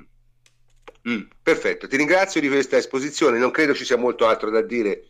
Ma io ho, ho dei tweet che ho fatto, ho fatto un, uh, un, live con tutti i tweet, quindi se ve ne andate a rileggere magari c'è qualche, qualche, spunto in più, ma voglio dire, più o meno gli argomenti li ho trattati tutti su Twitter, quelli, anche i dettagli, anche le altre, altre cose. Mm. Non credo ci sia molto di interessante da aggiungere. No, ma sai, noi siamo qui a fare informazione, quindi voglio dire bisognava parlarne, insomma, è successo. Sì, sì, sì ma è una tappa intermedia, cioè poi dal 26 comincia il processo sportivo, io credo che lì dovremmo un pochettino dedicare eh, eventualmente più tempo no? della, sì, della sì, discussione di Agnelli con, in antimafia, insomma. Ci sarà, ci sarà, tempo. Bene, arriviamo quindi all'ultimo l'ultimo eh, punto diciamo, della discussione, è che insomma, Juventus Crotone, ora a me fa un po' ridere onestamente. Nel Real senso... Crotone, Real Crotone. No, eh, la, la, cosa migliore l'ha detta il nostro amico Triglione su Twitter. Vieni avanti Crotone, è stata la migliore, francamente, veramente una straordinaria, una citazione raffinatissima. E di questo gliene facciamo i complimenti perché Emilio, essendo un cinefilo, queste cose ce l'ha. E in ogni caso, eh, che cosa dobbiamo dire di Juventus Crotone? Francesco, che dobbiamo dire? France- Francesco? Il microfono? Ce lo siamo giocato. Davide. No, prof, essere, sin- essere sinceri, cioè, credo che ne stavamo parlando prima. Eh, dopo Roma, il Crotone è stato presentato come una mix da Real Madrid e Barcellona. Eh, è vero, è una squadra che ha fatto bene nelle ultime partite, ma eh, fine campionato ci sono ambizioni e stimoli diversi quando vai a incontrare anche delle squadre che sono morte eh, sportivamente tu hai un obiettivo da raggiungere spesso vinci anche se sei inferiore ma qua a parità di stimoli e a parità di ambizioni siamo uguali perché se il Crotone lotta per la salvezza la Juventus eh, lotta per vincere lo scudetto eh, come abbiamo detto in precedenza Allegri ha scelto eh, questa come finale scudetto perché è una gara che si gioca a Torino al Juventus Stadium e sappiamo bene che è, una, è un ambiente che fa paura alle squadre che, che ci capitano. Eh, perché la Juventus innanzitutto fa paura da sola perché è una grandissima squadra e l'atmosfera aiuta e quindi è, è la soluzione ideale per scegliersi di giocare una finale. Lo fai soprattutto con una squadra decisamente inferiore a te, nonostante stia facendo un ottimo finale di campionato e sinceramente sarei dispiaciuto se dovesse andare in B perché penso che ci, ci sia meno il Genoa mh, che meriterebbe ma guarda anche perdendo, anche perdendo a Torino non è che è fuori eh? Sì devi sperare che Torino vada a fare un buon risultato col Genoa. Cioè non è proprio che è fuori perché nel senso noi abbiamo visto il Genoa che condizioni è, eh? e l'Empoli non sta meglissimo, cioè che le possano perdere tutte e due non è, non è proprio fuori dal reame delle possibilità. Eh? Quindi, insomma, francamente, non lo so. Comunque, prof, in ogni caso, mi sembra. Confer- Freccio, sei tornato? Mi sì, sì, sì, sì, non so perché, ma prima parlavo, non mi sentivate. Perché avevi il microfono eh, eh, no, chiuso? Stavolta no, stavolta no. Mi, da, mi dava Beh, a me, a, da, da, regia mi diceva che l'avevi chiuso. Eh, quindi, allora eh, c'era qualche problema. Comunque, eh, sì, il Crotone si è svegliato tardi, purtroppo eh, hanno fatto diciamo così, esperimenti nella prima fase del campionato, giocavano con la difesa 3, poi un 4-3-3, poi hanno trovato una, una stabilità con un 4-4-2 molto scolastico. Eh, avevano una buona condizione fisica, quindi hanno tenuto duro e poi insomma eh, hanno anche approfittato del fatto che verso fine campionato c'erano molte squadre che non avevano più niente da chiedere ma Francesco, le vogliamo, elencare, loro... vogliamo elencare queste squadre perché ce l'ho davanti. Cioè, il Crotone, dopo Vai. una serie di, di sconfitte, di, di, non so, ma ho una striscia rossa lunghissima, credo che siano una, una decina di sconfitte intermezzate da un paio di, di, pareggi. Ha cominciato a vincere con il Chievo, che vabbè, ha già finito il campionato, credo, a gennaio, con l'Inter, e vabbè, qui no, evitiamo i commenti. E l'Inter eh, ha pareggiato col Torino. No, con l'Inter che ha perso con tutti, eh. Sì, sì, appunto. Cioè, l'Inter per ultime, vale. ultime otto partite, L'Inter sei sconfitte vale. due pareggi. Eh, non vale l'Inter. Di cui eh, quattro sconfitte di fila, insomma, una roba da, ha, da, suicidio. Ha pareggiato a Torino, contro il Torino, quindi non è riuscito a vincere lì. Poi ha vinto contro la Sampdoria, che è un'altra squadra che non ha nulla più da, da chiedere a questo campionato. Ha pareggiato contro il Milan, che invece aveva ancora teoricamente qualcosa da dire, e ha vinto con Pescaro Udinese. Quindi eh, sono tutte partite, diciamo, contro avversarie che erano meno motivate del Crotone. Non, non dico facili, eh, perché facile, di facile non c'è nulla, però sicuramente erano meno motivate del Crotone queste squadre. Sì, diciamo, io per carità, il Crotone, cioè, grande rispetto, eh, per carità di Dio, però, insomma, francamente... Eh, sì, ecco, è, una squadra, esempio, è, una squadra, che non può e non deve far paura alla Juve. Ecco. No, almeno, ma cioè, almeno senso, giocandosi tutto. Ecco. Esatto, cioè nel senso voglio dire, io francamente se la Juventus mette in campo la sua formazione migliore, cosa farà sicuramente, eh, gioca la sua partita, diciamo tra virgolette, normale, cioè, che, che, che, può fare il Crotone? Cioè, nel senso non non può fare molto, secondo no, me. No, anche perché parlando di numeri, il Crotone ha vinto 5 delle ultime 7, la Juventus allo stadium ne ha vinte quante? 34 su 35, credo. Eh, appunto. Di fila. Mm? Cioè, nel senso, è una cosa un po' particolare.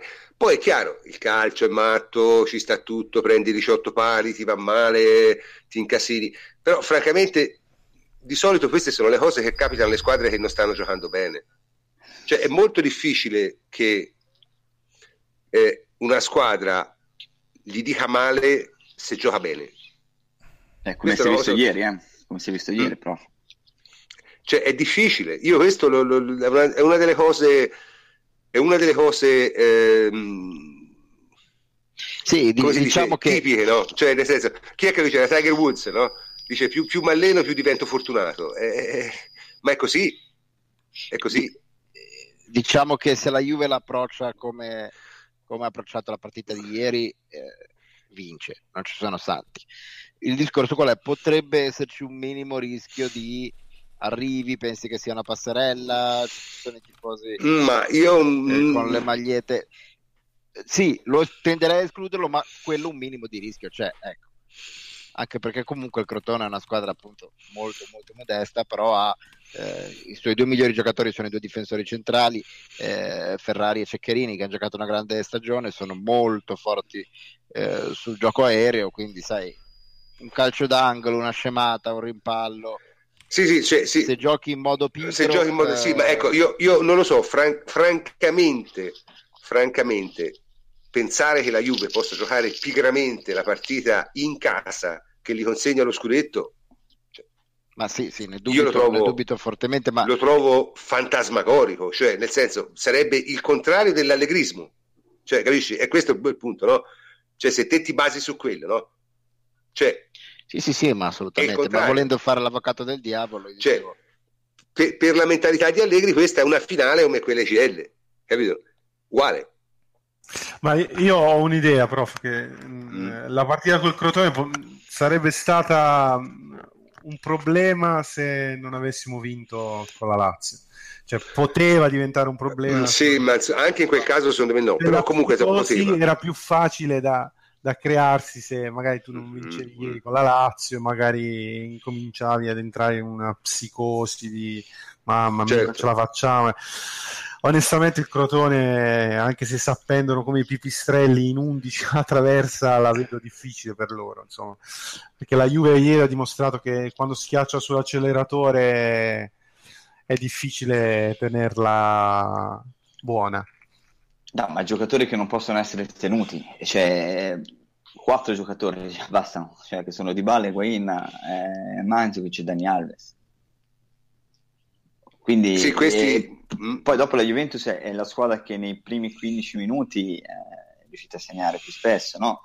E questo comunque, soprattutto a Torino, è dimostrazione che l'approccio è sempre stato quello migliore e quindi la Juventus questa partita qua è molto molto improbabile che la sbagli.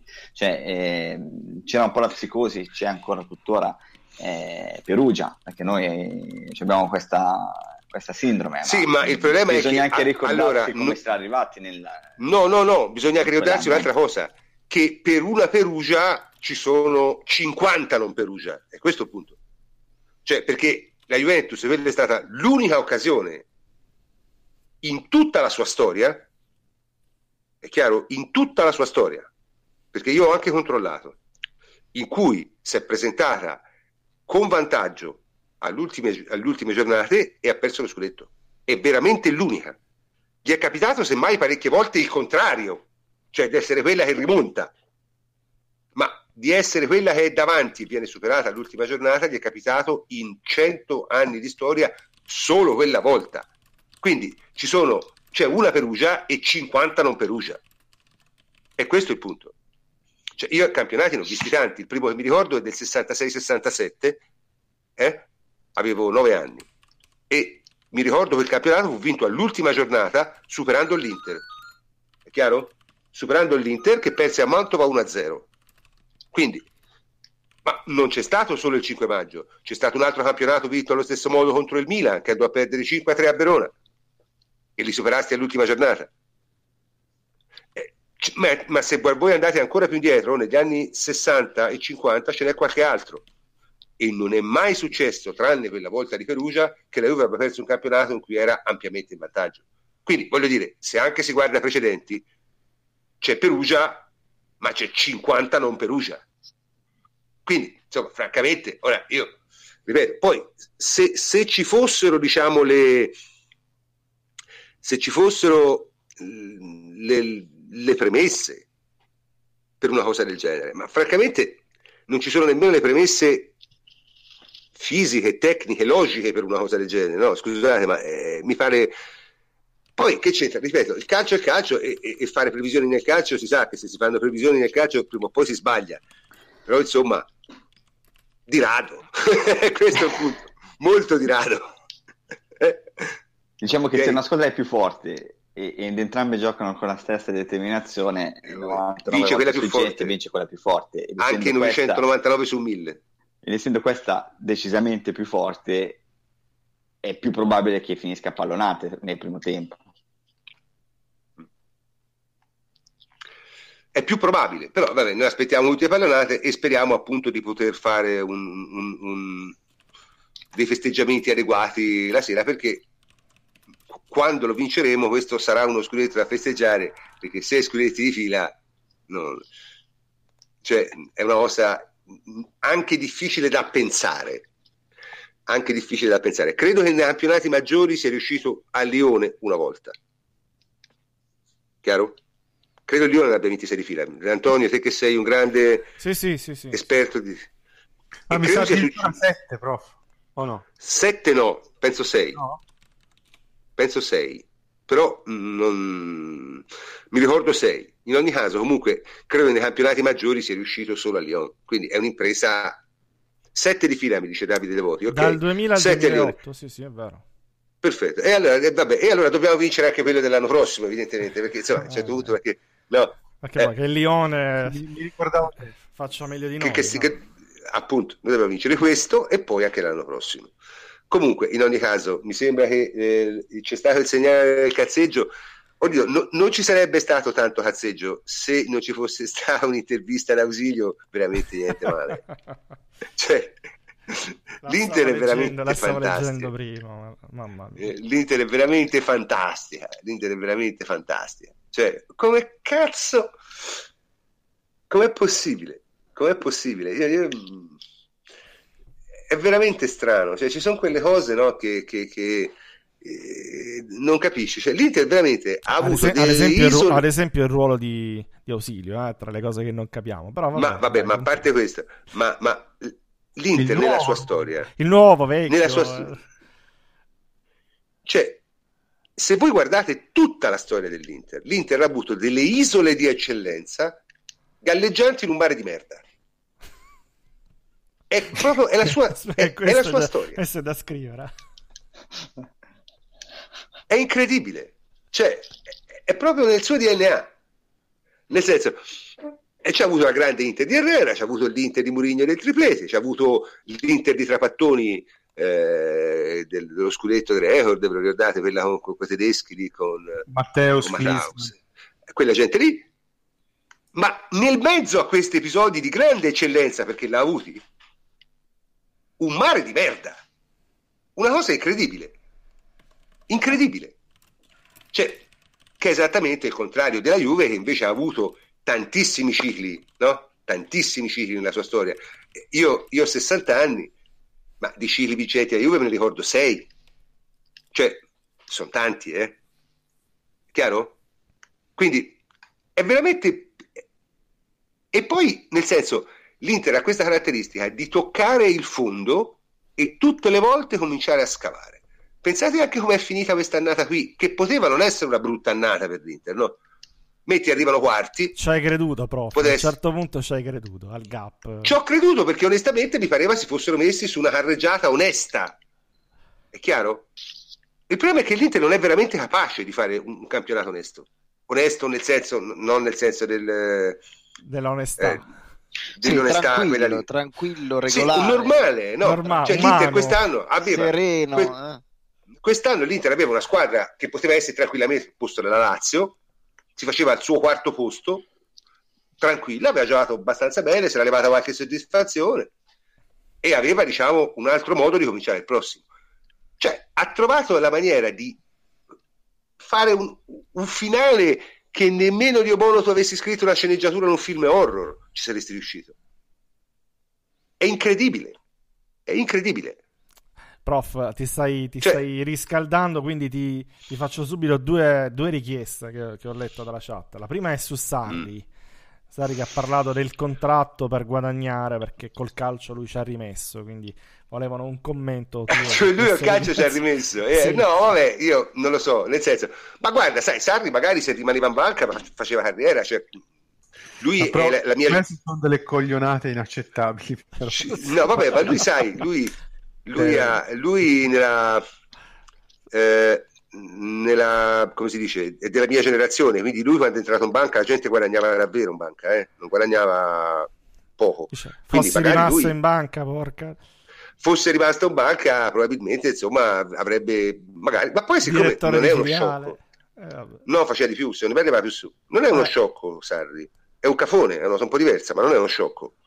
E eh, no, no, no, diciamo, diciamocelo, queste sono cose che. No, scusate, no, no, una precisazione storica la devo fare. Eh, Nel 75-76 eh. buttammo a mare uno scudetto già vinto. No, non è così. Non è così.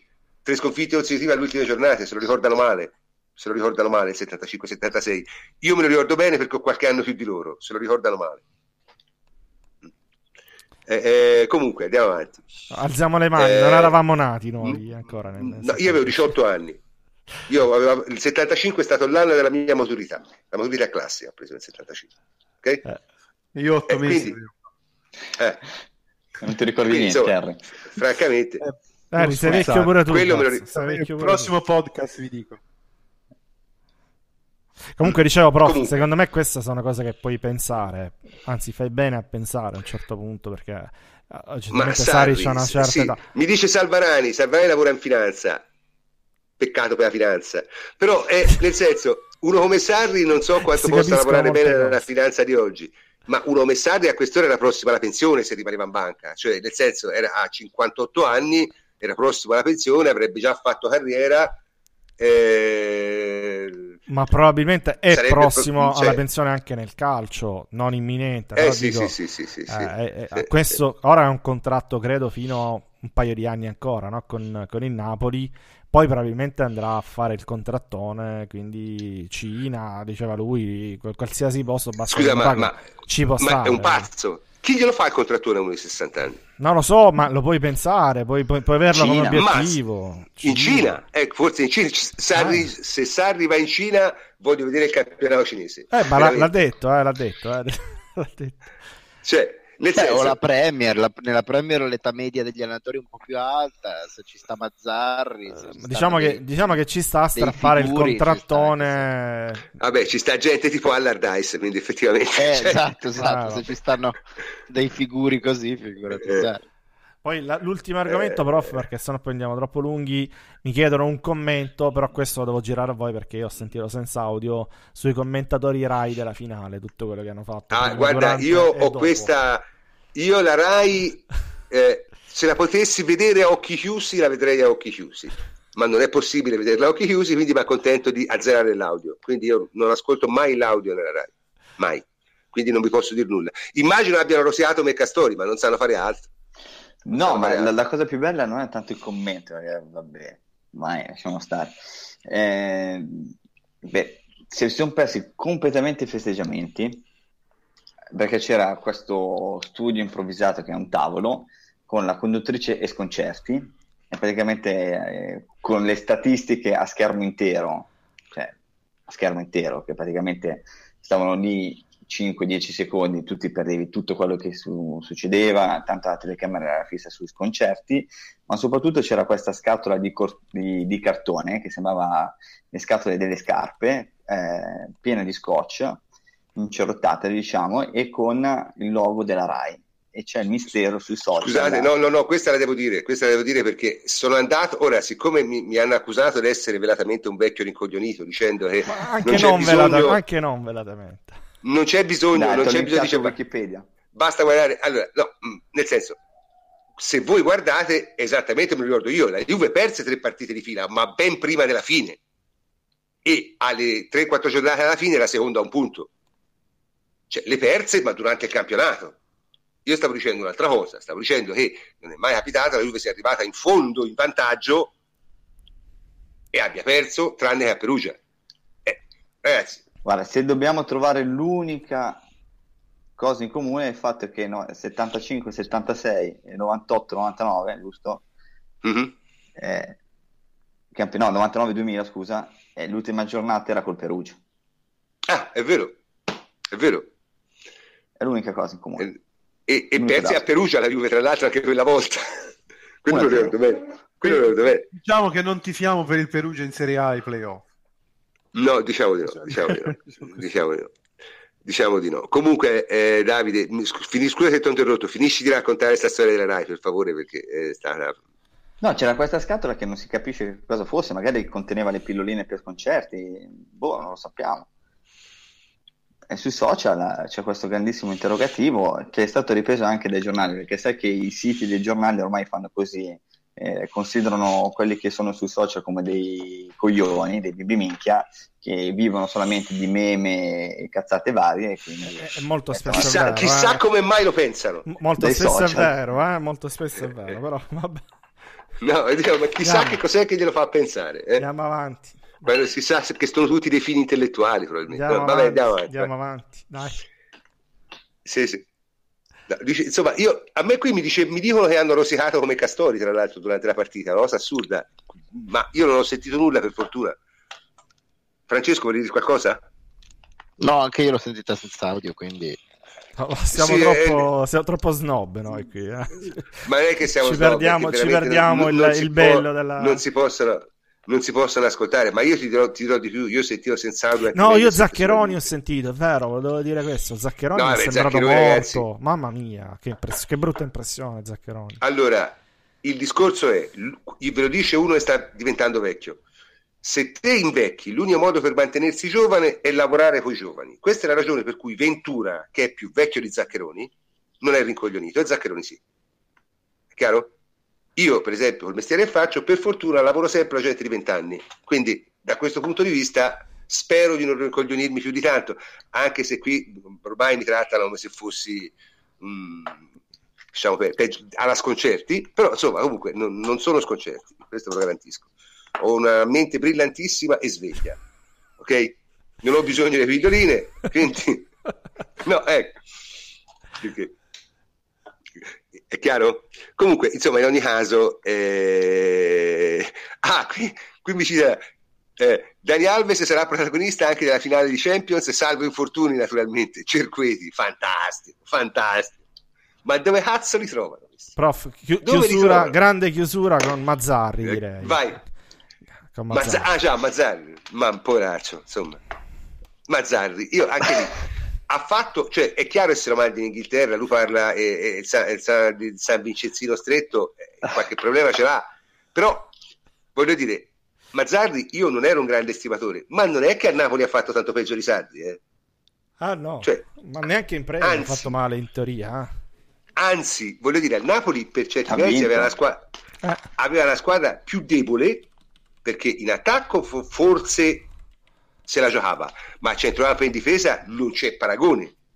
C'è già no, Grava, Aronica, Grava, lui giocava con questa gente qui, cioè ha, ha, sfiorato la qualificazione a quarti di CL con Aronica e Grava. Quindi So. No, no, uno titolo tra l'altro, eh, c'ha uno titolo eh. vinto, invece mm. Sarri no, per dire. Sa- ma, ma, poi ripeto, nel senso, io Mazzari lo sapete che penso di lui? Che a Watford l'hanno mandato via perché non parlava l'inglese. E eh, vabbè, questo ragazzi, che, che pensi che... Ah, comunque, un uomo Mazzari che impara l'inglese? C'è di peggio, prof, dai, c'è di peggio. Di Mazzarri? Sì, di Mazzari ah, in, Inghilterra, in Inghilterra alla metà so peggio. No, pure di eh, più, appunto. perché se vedi la classifica, no. insomma. Mm. Polo Mazzarri, vabbè, dai, ci siamo sfogati dopo un, un'ora di discorsi seri, qualche cazzata siamo riusciti a dirla anche stasera. E, e, giocheremo ancora la Supercoppa con la Lazio, ragazzi. Ma non è diventato un appuntamento estivo praticamente, no? Eh? Ah, basta che non si giochi a Natale. Ma io non credo che si giocherà in estate. Eh? Anche perché c'è. Perché. Eh, esatto. Che cosa c'è in estate? Ma tournée a, parte, tournée a parte, una delle due squadre, però mi... ora la chiudiamo male, una delle due squadre di, di, Cardiff potrebbe giocare la Supercoppa, quindi... Ah, la Supercoppa europea, che dici, eh? Eh, eh. La chiudiamo C'è malissimo, pure quello, eh? la chiudiamo malissimo, vabbè. No, eh, no, ma oggettivamente voglio dire, voi, poi ne parleremo della finale, eh, hai voglia, però sai, eh, eh, comunque la Juve si presenta a questa finale con delle possibilità di vincere, poi da qui a vincere davvero ne corre, però a differenza di due anni fa, secondo me, due anni fa eri l'underdog per distacco. Sì, sì, sì. Quest'anno è 55. Mm, quest'anno no, ecco, quest'anno no, quest'anno hai, diciamo, guardi anche le quote, 1,8 e 2, quindi siamo lì, eh. Comunque, dai, anche stasera siamo arrivati alla fine di questa puntata, ci siamo divertiti molto anche stasera e saluto il plenipotenziario Antonio Corsa. Ciao Antonio. Ciao prof, alla prossima. Speriamo di... Per... che sia lunedì. Sì, la prossima, la prossima, è o lunedì o giovedì. Eh, regolatevi. Sapete voi. voi, regolatevi voi, sapete il caso in cui sarà lunedì e sapete il caso in cui sarà giovedì. Poi vi comunicheremo, diciamo, il programma pre finale di CL e poi magari anche il programma estivo perché noi saremo in trasmissione fino più o meno alla fine di luglio come l'anno scorso prenderemo 3-4 settimane di riposo nel mezzo dell'estate perché andiamo in ferie. E vi faremo sapere insomma una volta diciamo espletato i, i, i, come si dice, gli obblighi che a questo punto comunque vada per la Juve finiscono il 3 di giugno e eh, vi faremo sapere il programma estivo e in ogni caso dice ragazzi perché non fate il podcast domenica alle 15? Perché non si può fare il podcast con le partite in diretta, è molto semplice, c'è un lag per cui voi sentireste le nostre, ci sentireste festeggiare il gol della Juve un minuto e mezzo dopo e l'ha segnato e non no, mi pare ma, serio. No, ma non solo, tra l'altro ci sarebbe un lag anche tra di noi, perché quando sentiamo le, i live poi non, non siete in chat, ma abbiamo lo scarto di due minuti più o meno tra, tra, tra di noi, quindi eh, tra streaming, Comunque... tra, vabbè estero, Vabbè, molti dai. le vedono addirittura all'estero, quindi insomma. Vabbè, in ogni caso, dai, eh, eh, Antonio l'abbiamo salutato, salutiamo anche Enrico, ciao Enrico. Buonanotte a tutti, ci vediamo e ci sentiamo lunedì. Ecco, ciao Davide, ciao Davide, buonanotte. Buonanotte, buonanotte lunedì. Vedo, vedo, già gesti apotropaici. Eh, ciao, ciao Francesco, buonanotte anche a te. Ciao prof, buonanotte a tutti. E come sempre io sono il professor Cantor e vi saluto. Ci sentiamo prima possibile.